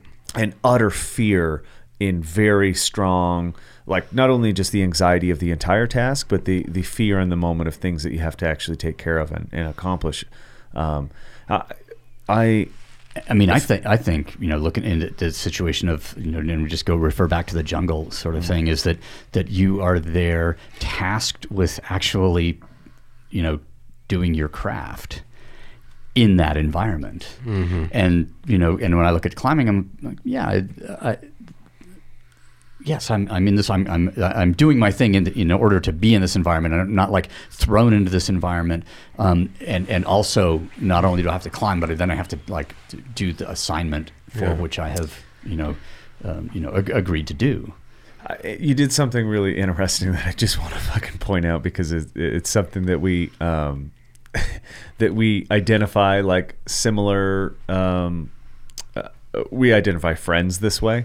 Is that you you asked yourself the question of like I wonder what that's like not because you just want a glorified answer to kn- think that you know but because I can tell in your head you're wondering if you can do this thing So and, you, and I- you want as much information as you can possibly get it, because the same thing was happening when you're talking about the jungle I'm like yeah fuck that but when you're talking about the narrowness and the canoes and what you'd have to eat. In my head i'm like what would i bring?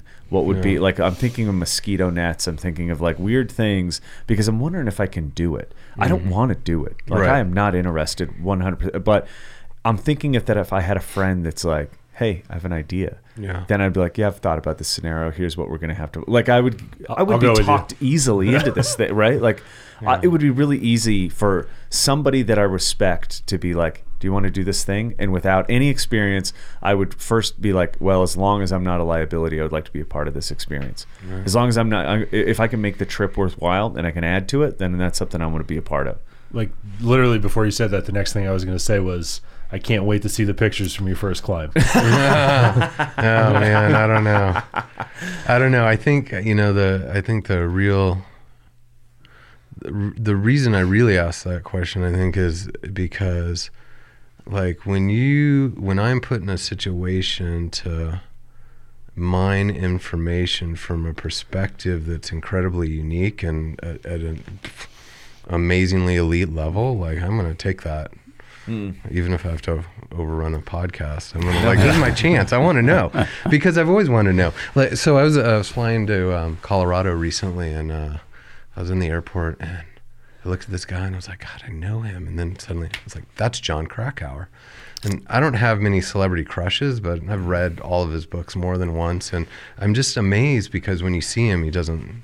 I mean, you know, s- Unassuming. so, yeah, he's unassuming, and I thought you'd be taller. yeah, exactly. really, he did that stuff. Um, no, but um, but um, you know, I think uh, you know one of the reasons I asked that question is because I don't know when I'm going to get this opportunity again. But two, it's always it it it just informs future conversations that I might have with similar people, whether it's Sure. what you've done in, in mountaineering or, or something else. Like I'm always trying to understand what might be in their head that allows them to do that. Because if you can kind of show that you might, that you're curious about it and that you might get it a little bit and want to know where it really comes from them, it's, it's a, it's a, um, sometimes it can be a cathartic thing for them because they don't really think about it. They're so busy doing whatever they're doing. Right. Um, and number two, it's just adding to my kind of toolkit um, in terms of being able to connect with other people at that level. So you uh, just bring up uh, Krakauer, um, and and I would just like have like circle back and I go, yeah, he's Jon is responsible for me uh, shooting pictures Wow. because the first um, when he did the the the Eiger sanction story for Outside Magazine, and we're like, oh, I'm going to go try and climb the north face of the Eiger, and we're going to tie this, you know, the, you know, the, sort of the, that little bit reference to that novel that Trevanian wrote um, w- with this actual experience and thing, and then, well, I need a climbing partner to go over there, and he and I had done a couple of like we. Uh, I, I just knew him casually, you know, in the Seattle climbing scene. We'd done a couple of like uh, worked on an article where he was reviewing some ice tools or something, and he was like, "Ah, Mark's a capable climber. He can come over." And um, and so they said, "Well, you know, we can't really, we can't send a climbing partner and a photographer with you. Does your guy know how to shoot pictures?" And so Jon goes, "Hey, do you have a camera?" I'm like, "Of course I have a camera." Order a camera. Yeah, there you go. Exactly. yeah, had Amazon existed. Um, Yeah. you know. anyway, I mean, and and so we we we did that trip, and it ended up. Um, there's a story in Eiger Dreams about it. Um, uh, uh, but the you know the very first picture I ever sold was a full page photo in Outside Magazine of Jon on our you know on, on our attempt there, and so I kind of you know sort of thank and blame Right. you know in in for that you know a little bit of that ob- obsession and um and, and you know to see him like just we start talking about craft and and working on it for a long time. I mean to to have like known him and, and witnessed him working in that era in Yeah. his in his life, which would have been like we went to the Eiger in '84. So, you know, he was he had- he had been selling, you know, at, at that point, like making a living from writing. He had, he'd making just enough of a living that he had quit. Uh, either do, you know doing construction. I think carpentry was Wow, um, sort really? of his thing. Yeah, and it just kind of turned the corner there, and he worked so fucking hard and diligently, and um and and that's obvious in you know what, what happened. Yeah. uh, you know how how his career developed, and uh, I just get a total kick now of like looking at his. Instagram post, which is called Krakauer Not Writing, Yeah. is the name of his feed, and I just like laugh. I'm like, "Yep, you Yeah. you earned the right to not write a little bit." Yeah. Well, I, I'm amazed by him because his first works, both the magazine articles and then the books, were based on a culture that he was already in. Already in, And yeah. at a very high level. Yeah. But for him to be able to do Under the Banner of Heaven, Mm-hmm. um, I just finished for the second time his book on Pat Tillman. Mm-hmm. And like to be able to get access to get these people to talk about stuff they don't really want to talk about to an outsider, Mm-hmm. whether it's the military stuff with Pat Tillman or, um, you know, the the the, The population- FLDS stuff, the yeah. FDLDS was Yeah. like that's like hats off. I was dying to know yeah. what he was reading. He was reading something. Of course, he's reading something, but um, like what people read is always of interest to me. That's that's pretty funny. I have this um, uh, friend of mine who's a uh, climber, um, Slovenian guy, Marko Prezelj, and we've been he's been talking about this book project and and part of that when I visited him in Slovenia this year he, he wants to go around and do some um, sort of interviews and profiles of uh, of people other climbers or who have been inf- influential in his life and and so one of the things that he's he said look I, I need to go and uh, spend time in their space you know so so when this thing finally comes together Mark I'm going to come and I'm going to see and he goes and he said one of the most critical things for me when sort of analyzing or assessing or you know engaging with another person is I want to come into your space and look at the you know your bookshelf Yeah. your bookshelves Yeah. It's the first thing that I do. Yeah. I, it's it's super- it's a it's a it's a funny Yeah. because I because I think that that reading thing is like oh well I get, and then I guess I'd have to set my fucking Kindle up on the bookshelf now because Oh yeah, yeah I yeah. was just like, thinking you have to fucking- flip through my Yeah, phone. you, you have to get on my phone. thirty books in that one you know so but it takes and up a that, little that space. depressed me the other day so i started ordering real books again because it was like this, i looked at my bookshelves and they, this doesn't represent me anymore it represents what made me Yeah. or maybe like it had an influence but it's not it's not indicative of what kind of person i am anymore and i like what am i gonna put my I, ipad on the fucking Yeah, right. shelf like it, Yeah. uh, there's something if uh, the first thing i did the first time i went to mark's house was look at his bookshelves and i was like this is a perfect representation of Fuck, I have that beautiful hallway with the art lighting Yeah. and all those black and white prints, and you fucking look at the bookshelf. Well, well, it's, it's, it's, Yeah. it- to give you an idea, it, it's fastidious in nature. It's organized, and it is not everything that he reads. It's the things that are useful and important. Is what I got from it. I was like, he cut the fat even out of his fucking bookshelf. yeah. well, it's, it's it's it's it's great that you have that that bookshelf. Um, you know, all my stuff. I, I say I read a lot. I don't read a lot. I listen to a lot, um, a lot of books, and um, that's kind of a shame. It, it kind of goes back to you um, re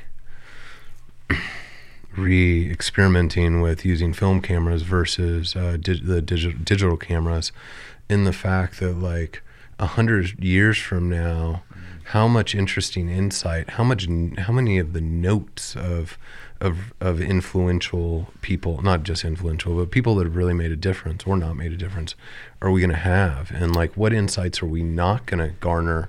Because unless you crack their email, which includes everything, it's like Yeah, you don't know. I You mean, or if you don't look into the, and that's the. I, I mean, I know that Michael and I were both were both you know chronic note takers, um, and I'm just guessing. I mean, I haven't seen the bookshelf, but I'm guessing I'm going to pick up any book on his bookshelf, and there's going to be under you know things will be underlined. There'll be notes in the margins. There'll be, and you know all that stuff that you quote can't do.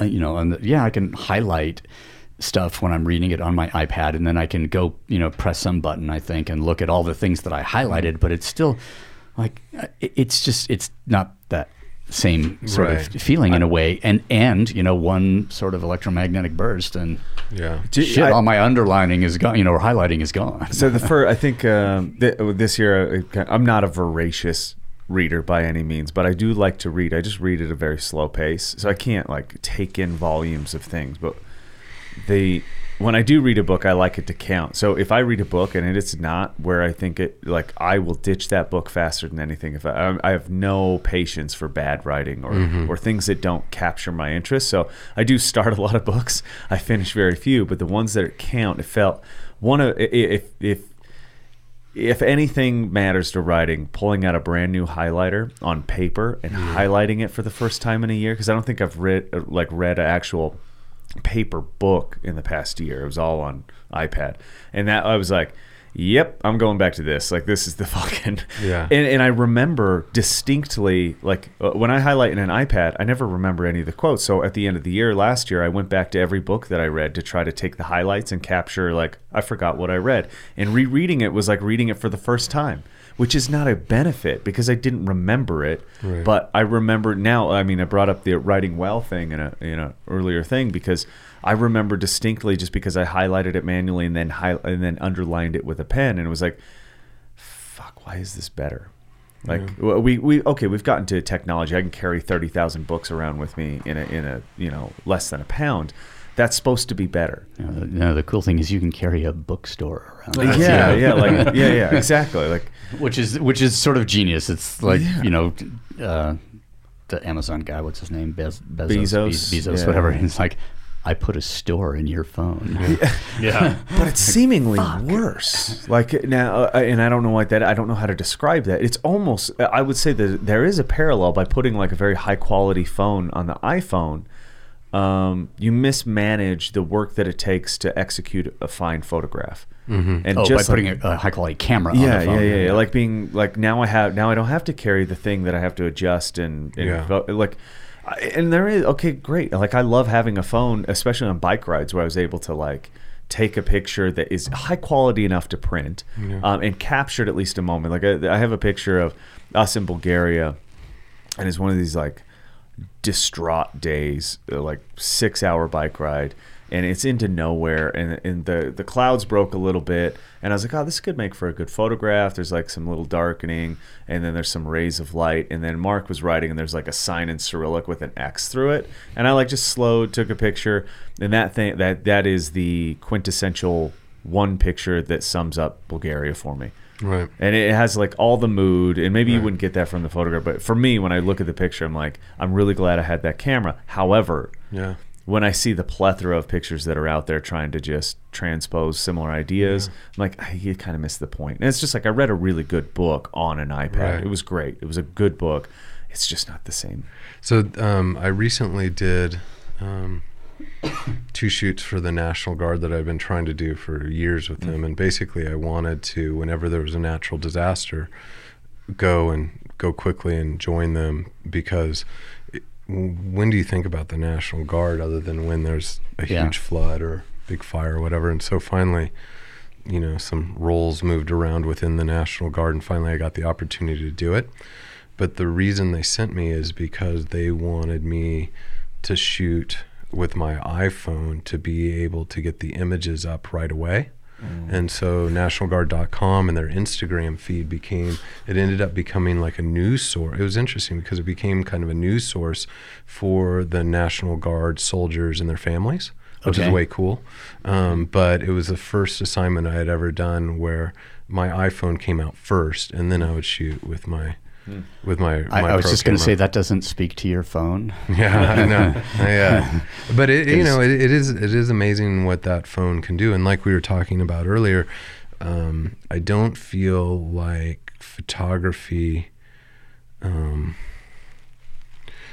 improved a lot in the hands of the masses just with the invention of the iPhone. I really feel like it was Instagram and then the things that came along after it that allowed you to do post production mm-hmm. without having the knowledge of Photoshop or Lightroom or anything else. Mm. I feel like that that was the game changing thing. But it was interesting to be doing these things in really chaotic situations and mm-hmm. like shooting away with my my iPhone first. Well, that must have like been somewhat nerve wracking in a way. It was. like, It's- like wow, if I get th- uh, this, could be an, or an incredible shot, and now I'm going to take it with my phone and Right. and miss it and Yeah. or no, no, you you might get it, but it won't be of the resolution that, Absolutely. that, that you that you Absolutely. would. I mean, it goes back to the texting and driving thing. Yeah, You know, uh, people want you to, as photographers now, because video has become so much easier, not necessarily with the iPhone, but just with the DSLRs.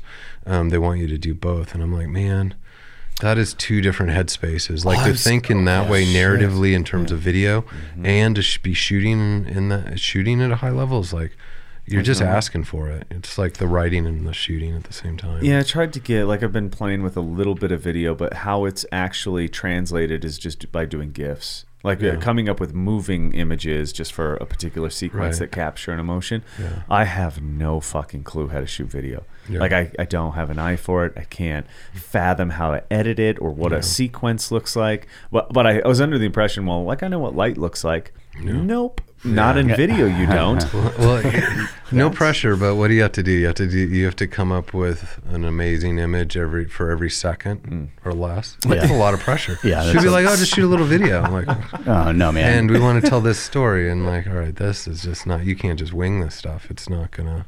Oh, that's super It's not gonna be at the level that I expect. So do you get as perturbed as I think you would when people ask you what kind of gear you shoot on? No, I'm okay. Um, no, I get I get perturbed with what's my favorite f stop. Oh, that that's like oh come on. Um, I get perper- perturbed when um, people like you know want to be an assistant and they don't really they don't come with any questions. They just say, "Hey, you know, hire me. I want them to be prepared because Yeah. I'm not going to trust if they didn't prepare to ask the question. I'm not going to prepare think they're going to be prepared on a shoot. Um, the gear I've shot Canon for a long time. Like I was right at the um, right. I was beginning my career when digital when we transitioned from film to digital, and as we were discussing before. Um, like I just left grad school and I was living in Washington D.C. when 9/11 happened, and literally overnight, um, the the uh, it went from 90% film and 10% digital to 10% digital and 90% film. Um, so I've been Or vi- uh, 90% Sorry. Yeah, vice yeah, versa. Um, so it, it um, so you know I was right at that transition, which was an interesting spot to be in. And then once I settled in, like I'd been using Canons and Leica with um, for film. Once digital came along, Canon was so much better early on that I stuck with camera. And it's only been in the last year or so that I've really kind of expanded to move into like with the um, with some of the stuff that I'm doing with the military because we're shooting at night and when you shoot through the kit that allows you to see like the infrared stuff it's not very good. And so uh, especially if it's a nautical twilight right where the sun's going down um, I've enjoyed using the Sony's. I also shoot quite a bit for um, TV shows like on the Discovery Channel and Channel 4 in the UK um, and if you're shooting on a TV show you have to encase your camera in something called a blimp, so blimp, there's no yeah. sound. And by by shooting those Sony's I don't have to deal with that so that's been really nice. Um, but it's the video people that have always really impressed me because they are constantly changing technologies mm-hmm. and gear and their their their fearlessness of taking on a camera they've never worked with understanding how it works and then Like getting red or like one of those any of insane them. things. C100, C300 Reds, you know, you name it, and they're just fearless. And once I started working with the video crews, like I was like, I should be like that. You know, so I started should to join be the arms race. Yeah, I should. You should just look at Mark's collection and be like, okay, Yeah. this is the start of how to use uh, 20 different cameras. Yeah. I lo- he brings them in some days. I'm like, which one is that? I, you're on your own. Yeah. Like, I'm not Yeah. even about to start down that road. yeah, but the you know the camera that produces the c- the picture can and the lenses can be um, can be as important in terms of the way the actual the end product Mm. looks. I mean, you don't notice it if you don't know, but if you know, you You know. notice. You notice and but also i mean for me as the, as a photographer it's it, it changes the experience of of making the image or you know capturing the, the the image or whatever that that oh i had because i kind of went a little bit too far down that road but i ended up with a um, uh, camera an old leica from 1963 and a couple of lenses from 61 and one's from 57 or something and mm. and i just i love shooting with those cameras Right. for, for how it feels and for how it changes the way that I see. Like if I bring out, you know, the my M10, you know, so whatever the, the most my most modern version of an M camera versus one of those, it's a completely different, Different thing. thing. And whether you can see it in the end result or not, I actually don't care Right. in, in in a sense because I'm not trying to, you know. Make that distinction or produce one or the other. It was like, oh, I need to have a like a digital camera for this because, um, and it, I had a uh, a guy in uh, uh, photographer Nicholas uh, Talvola who um, he was enamored of this one particular Leica lens that um, that got written off. I mean, it was a pre-aspheric 35 millimeter lens f1.4 that was only made for a, a short amount of time because of the if you when you open it all the way to, to one fourth, you just get this ethereal glow around every light source or around a person if they're backlit or whatever. And he uses it to an incredible effect. And he um, he shared a couple of his images with me, and I went, "Oh my god, this is this is amazing." Nobody wanted it precisely because of that defect. Right. And I close it down to f8 or whatever and it's like any normal like a sort of lens with all of the, the, the depth and richness that goes with them. Um, but the but uh, he said you'll never be able to find one. It has to be in this serial number range. It has the purple coating on it. It's not made in canada. It's one of the german ones. There's like 800 of them out there. And so i'm just like challenge accepted you know and like three days later i had one on the way from italy Sure. that i'd found and that's what that's the lens that i shoot with most of the time and i'll shoot it wide open and whatever i need to do to like inject this weird ethereal thing that you know nobody really likes except mistake. Yeah. it looks like yeah, it looks like a mistake. Like it looks like a lot of times it looks like a light leak in, in an old film camera, um, and it's to me it's like a really beautiful thing. It, it and it adds a little piece of character rather than okay, like my phone, click, document, um, Right. Snapseed. yeah. Yeah. Plus, and you know, whatever, some tonal contrast, whatever, you know, fake think- focal blur. Like what? well, that, that that's a the the interesting thing is like, oh, we you will put the depth of field in afterwards with an, you know some kind of algorithm in the phone leads me to a thing that I was hoping that we might get to. There is this new um, little thing you put you can put it in the hot shoe of your DSLR, which it's a um, it's a, a smart assistant called Arsenal yeah, yeah, I saw that. Yeah. um, that it, it says with a single tap you activate arsenal's smart assistant ai the smart assistant is trained on thousands of great photos it will determine and fine-tune the optical settings for the scene you are shooting Wow. so don't bother learning. Just buy the thing. And this as a Kickstarter, it th- like they raised so much, mm, like, you know, seven times, you know, what the ask was to get this thing made. And I was like, okay, well that means How can we get rid of this? No. yeah, exactly. I- th- th- that means that a lot of people don't want to go through the process of learning. Like, oh, I can Well, buy, I can buy the hack. Instagram pictures up.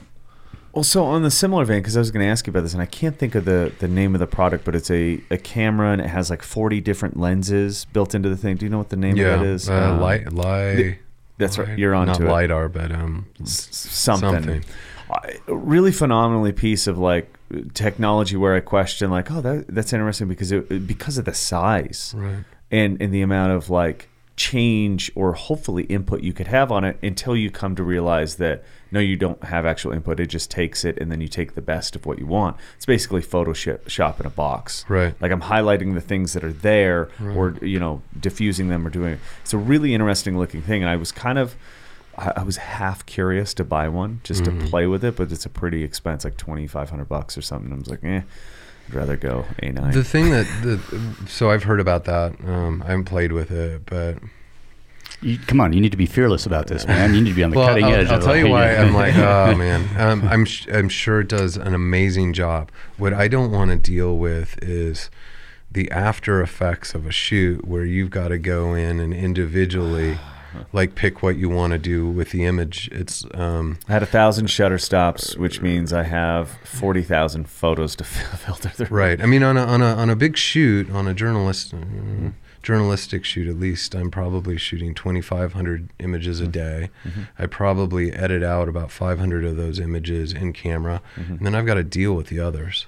Um, and so I don't want anything that's gonna like might be quick and easy when you're taking it, but if the back end is painful, then it's like I don't need that. Yeah, I don't. I don't want to make more work for myself at that point. Later it, on. It, it, it, in the process that I don't maybe enjoy as much as actually. Absolutely. I'm you know, wondering now how they file them. Now that I think about it, because it couldn't be like a forty times per one. I think you can probably highlight angle and lens. Because uh, how I figure it works is it takes one image, and then it gives you an option to see the viewpoint of it, and it can probably highlight those all in one. Perhaps. So I don't think it's taking more images per se. Hmm. Um, I'm more referring to if I have to deal, if I have to, I still need to look through those Mm-hmm. images to decide what kind of lens link I want. And I don't know. It's it's like it's better just to do it. I mean, to right make that in the- decision in advance. and then be and then you're committed to it. It's it. like everyone's like, oh, you can just Photoshop that. Yeah, if uh, if you want to spend yeah, that's never. it, but just take off the hat. That's never the answer to anybody who has ever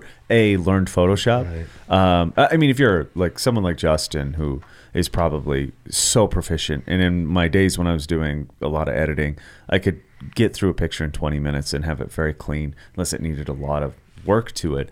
Now I have to like, it's a, at least an hour to work on a photo, and so if I can do it in camera, Right. the f- do I'm it. saving my life. Like I'm a, a life, uh, like 40 f- pictures is 40 hours as a full time job. Why the hell would I want to edit that yeah, much? Yeah, exactly.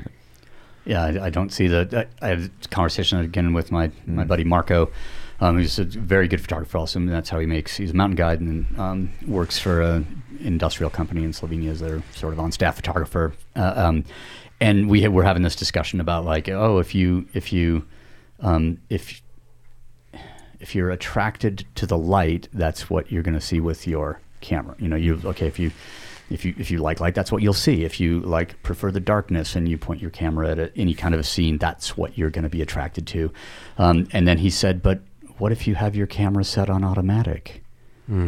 And it's like, oh, bad life metaphor, man. Just like, don't make me hurt my brain, you know, any any further. Ross, who you, you haven't met here, but uh, our Scottish fellow that, um, that enables us, I should say. He he recently asked about a camera, so he, I somehow talked him into getting an A7 because I think it's a good like starter camera. It has a lot of like, it has a lot of versatility and it's light, and I think it's easier to pull out and take a picture. And he showed up, and it was like auto, and he's like, "Oh, I'm trying to do that." And I was like, "Here, I'm gonna help you." And I just like manual set the dial so he knows where ISO is and f stop, and and it was like, really? And it was like, yeah, you wanted to take a picture. Yeah. You didn't want the picture to be taken for you, did you? Yeah, and I mean it's digital, so you're seeing the results. So Mm-hmm. I mean, if you put in a day, you know, you have the rest of your life with this skill. Yeah. Versus Yeah, like just being up to the a, a, a computer and a, I mean the camera. That's Mm-hmm. I mean they're okay, I guess, in terms of reading light if it's simple, but Mm. if it's not, and a lot of times the most dynamic situations are not simple lighting wise. Big dynamic range, all kinds of things. It's it's not going to do. Mm-hmm. It's not going to give you that magic that you're looking for. You want to control. But it. uh, there's a, uh, but, I, but I have like the f- magic filter on my phone. Yeah. I, just, Is it called magic? I think it is. Yeah. It is amazing. I mean, those filters. I feel like that's truly the game changing thing over Yeah. the phones. I, it could be. I I, I kind of. I mean, I'll be the. What did you call it? The curmudgeon old guy. Get off my lawn, Yeah, yeah. I, I figure. Well, in the old days, we didn't even though in the old days I was using Photoshop to learn how to do photography, Yeah, but I still feel like my it was a lot of work. Tobacco Tiffen, you know, Right. graduated filter or whatever on the front of my camera. And I was like, fuck, I can just dial that up on my phone right now. like, Th- There's some use, but uh, all like in all, it seems Miami like- in the '80s. That's a that's a filter. Miami Turns all in the colors 80s. pastel. I thought it just throws cocaine. I was going to say face. it's cocaine. cocaine everywhere.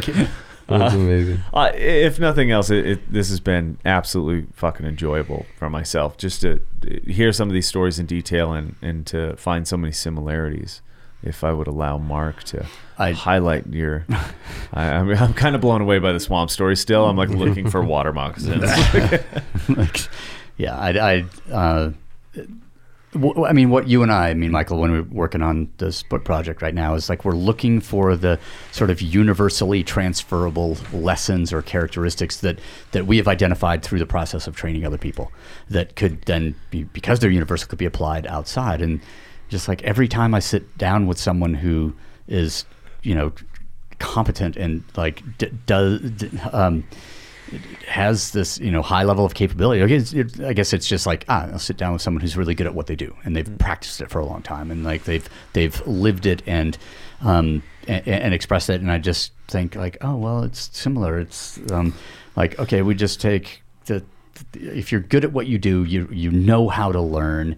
And that sort of thing. It doesn't. The, the, the, again, the means doesn't matter. It could be a camera. It could be you know when you were writing, it was a keyboard. When um, uh, you know, when I watch Michael, you know, train people in the gym. I mean, these days I just go into the gym every now and then. I look at it and I go, "Wow, there's you know, constantly progressing in this way." And it's just and, and the characteristics that allow all of these things to happen because we're human beings. They're they're the same characteristics, and it's super cool to like sit down in you know with someone and realize okay, it's true Yeah. that, that that this stuff is it's it's applicable everywhere, and you know the the, the couple of lessons here I just need to sit with for a little bit.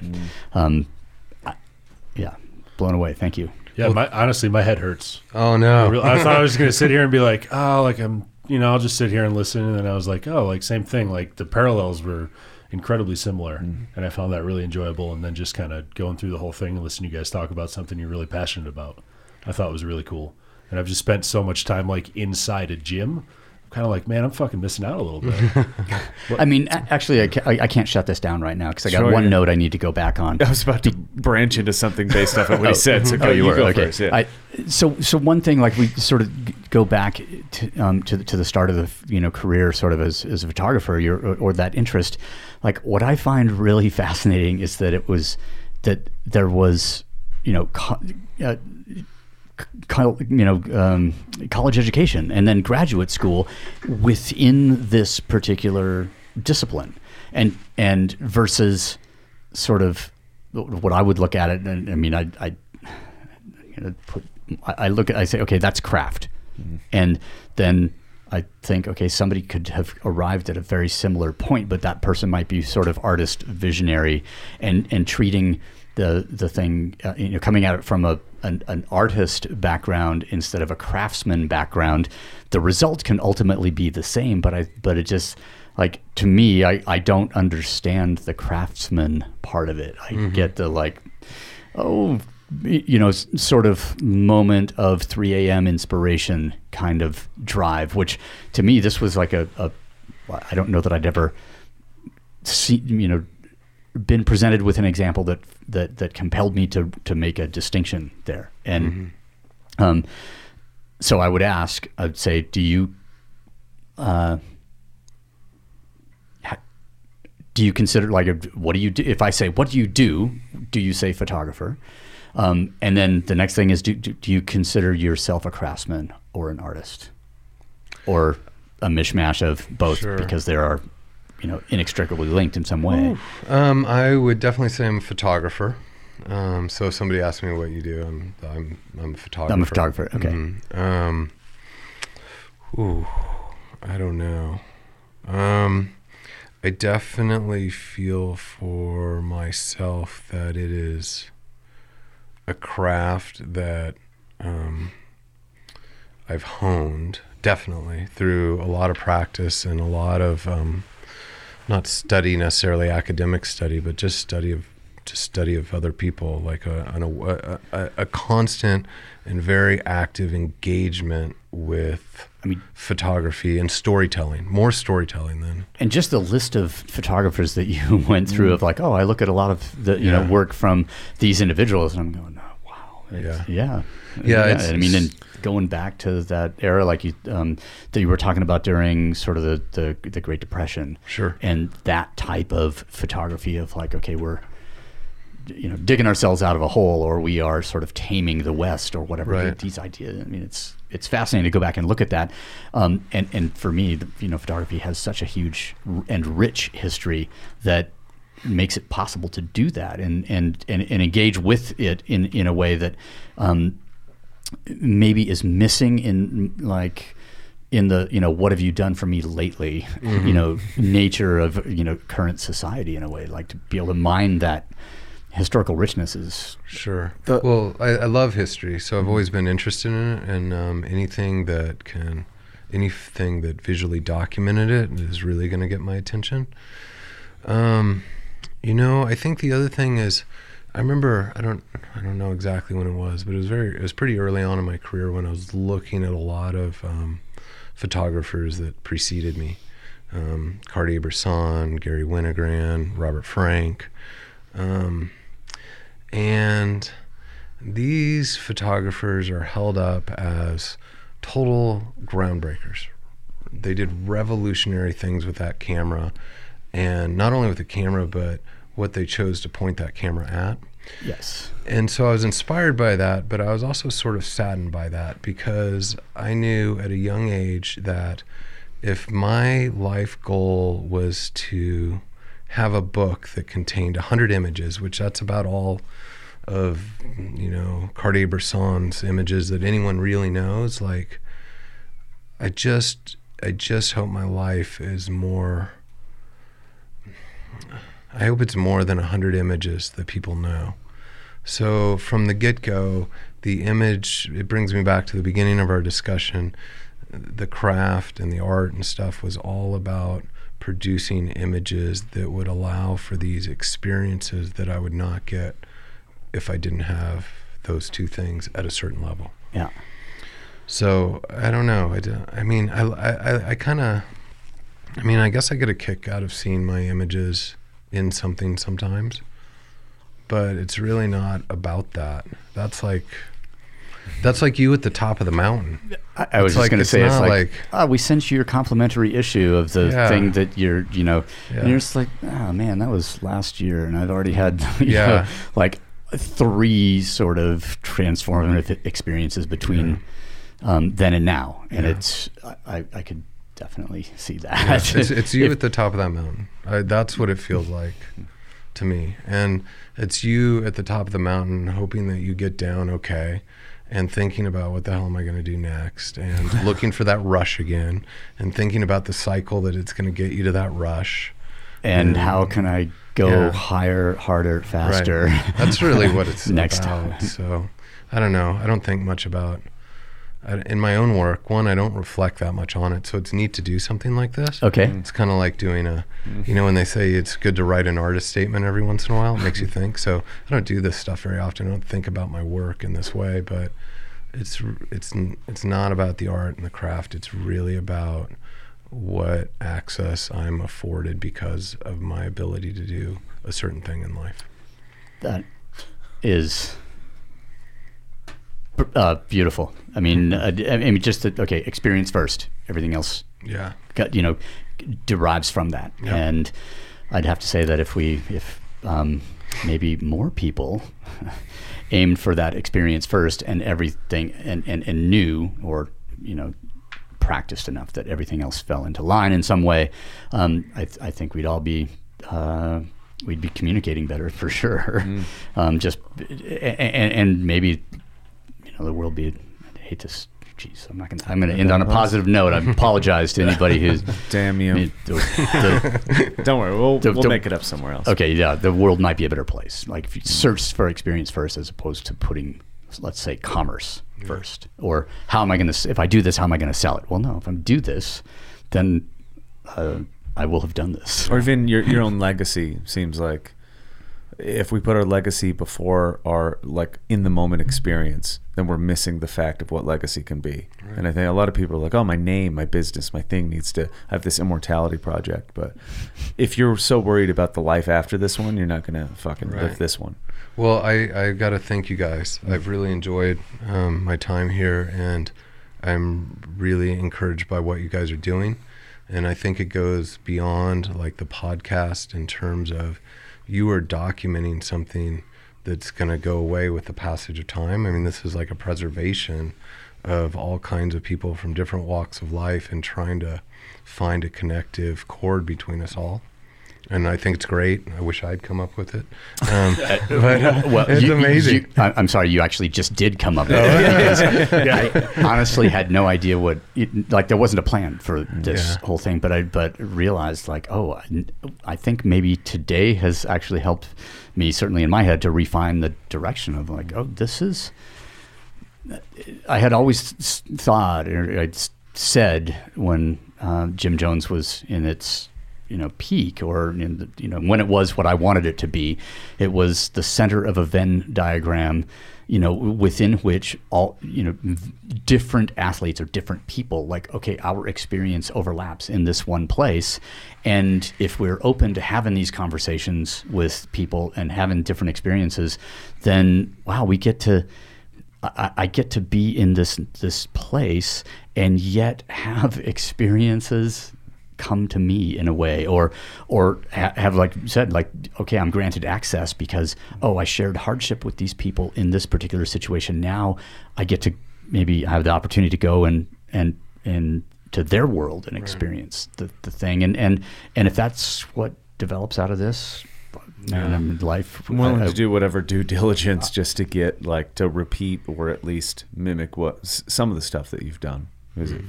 It well, I absolutely appreciate it, amazing. guys. Yeah. It's Thank been a great, great couple hours. So you want me to get the canoe? Yeah. yeah. And on that bombshell, I, never leave the boat. Isn't that the thing? Yeah. Never, never leave your boat, man. swamp prison is what I'm going to hashtag this episode.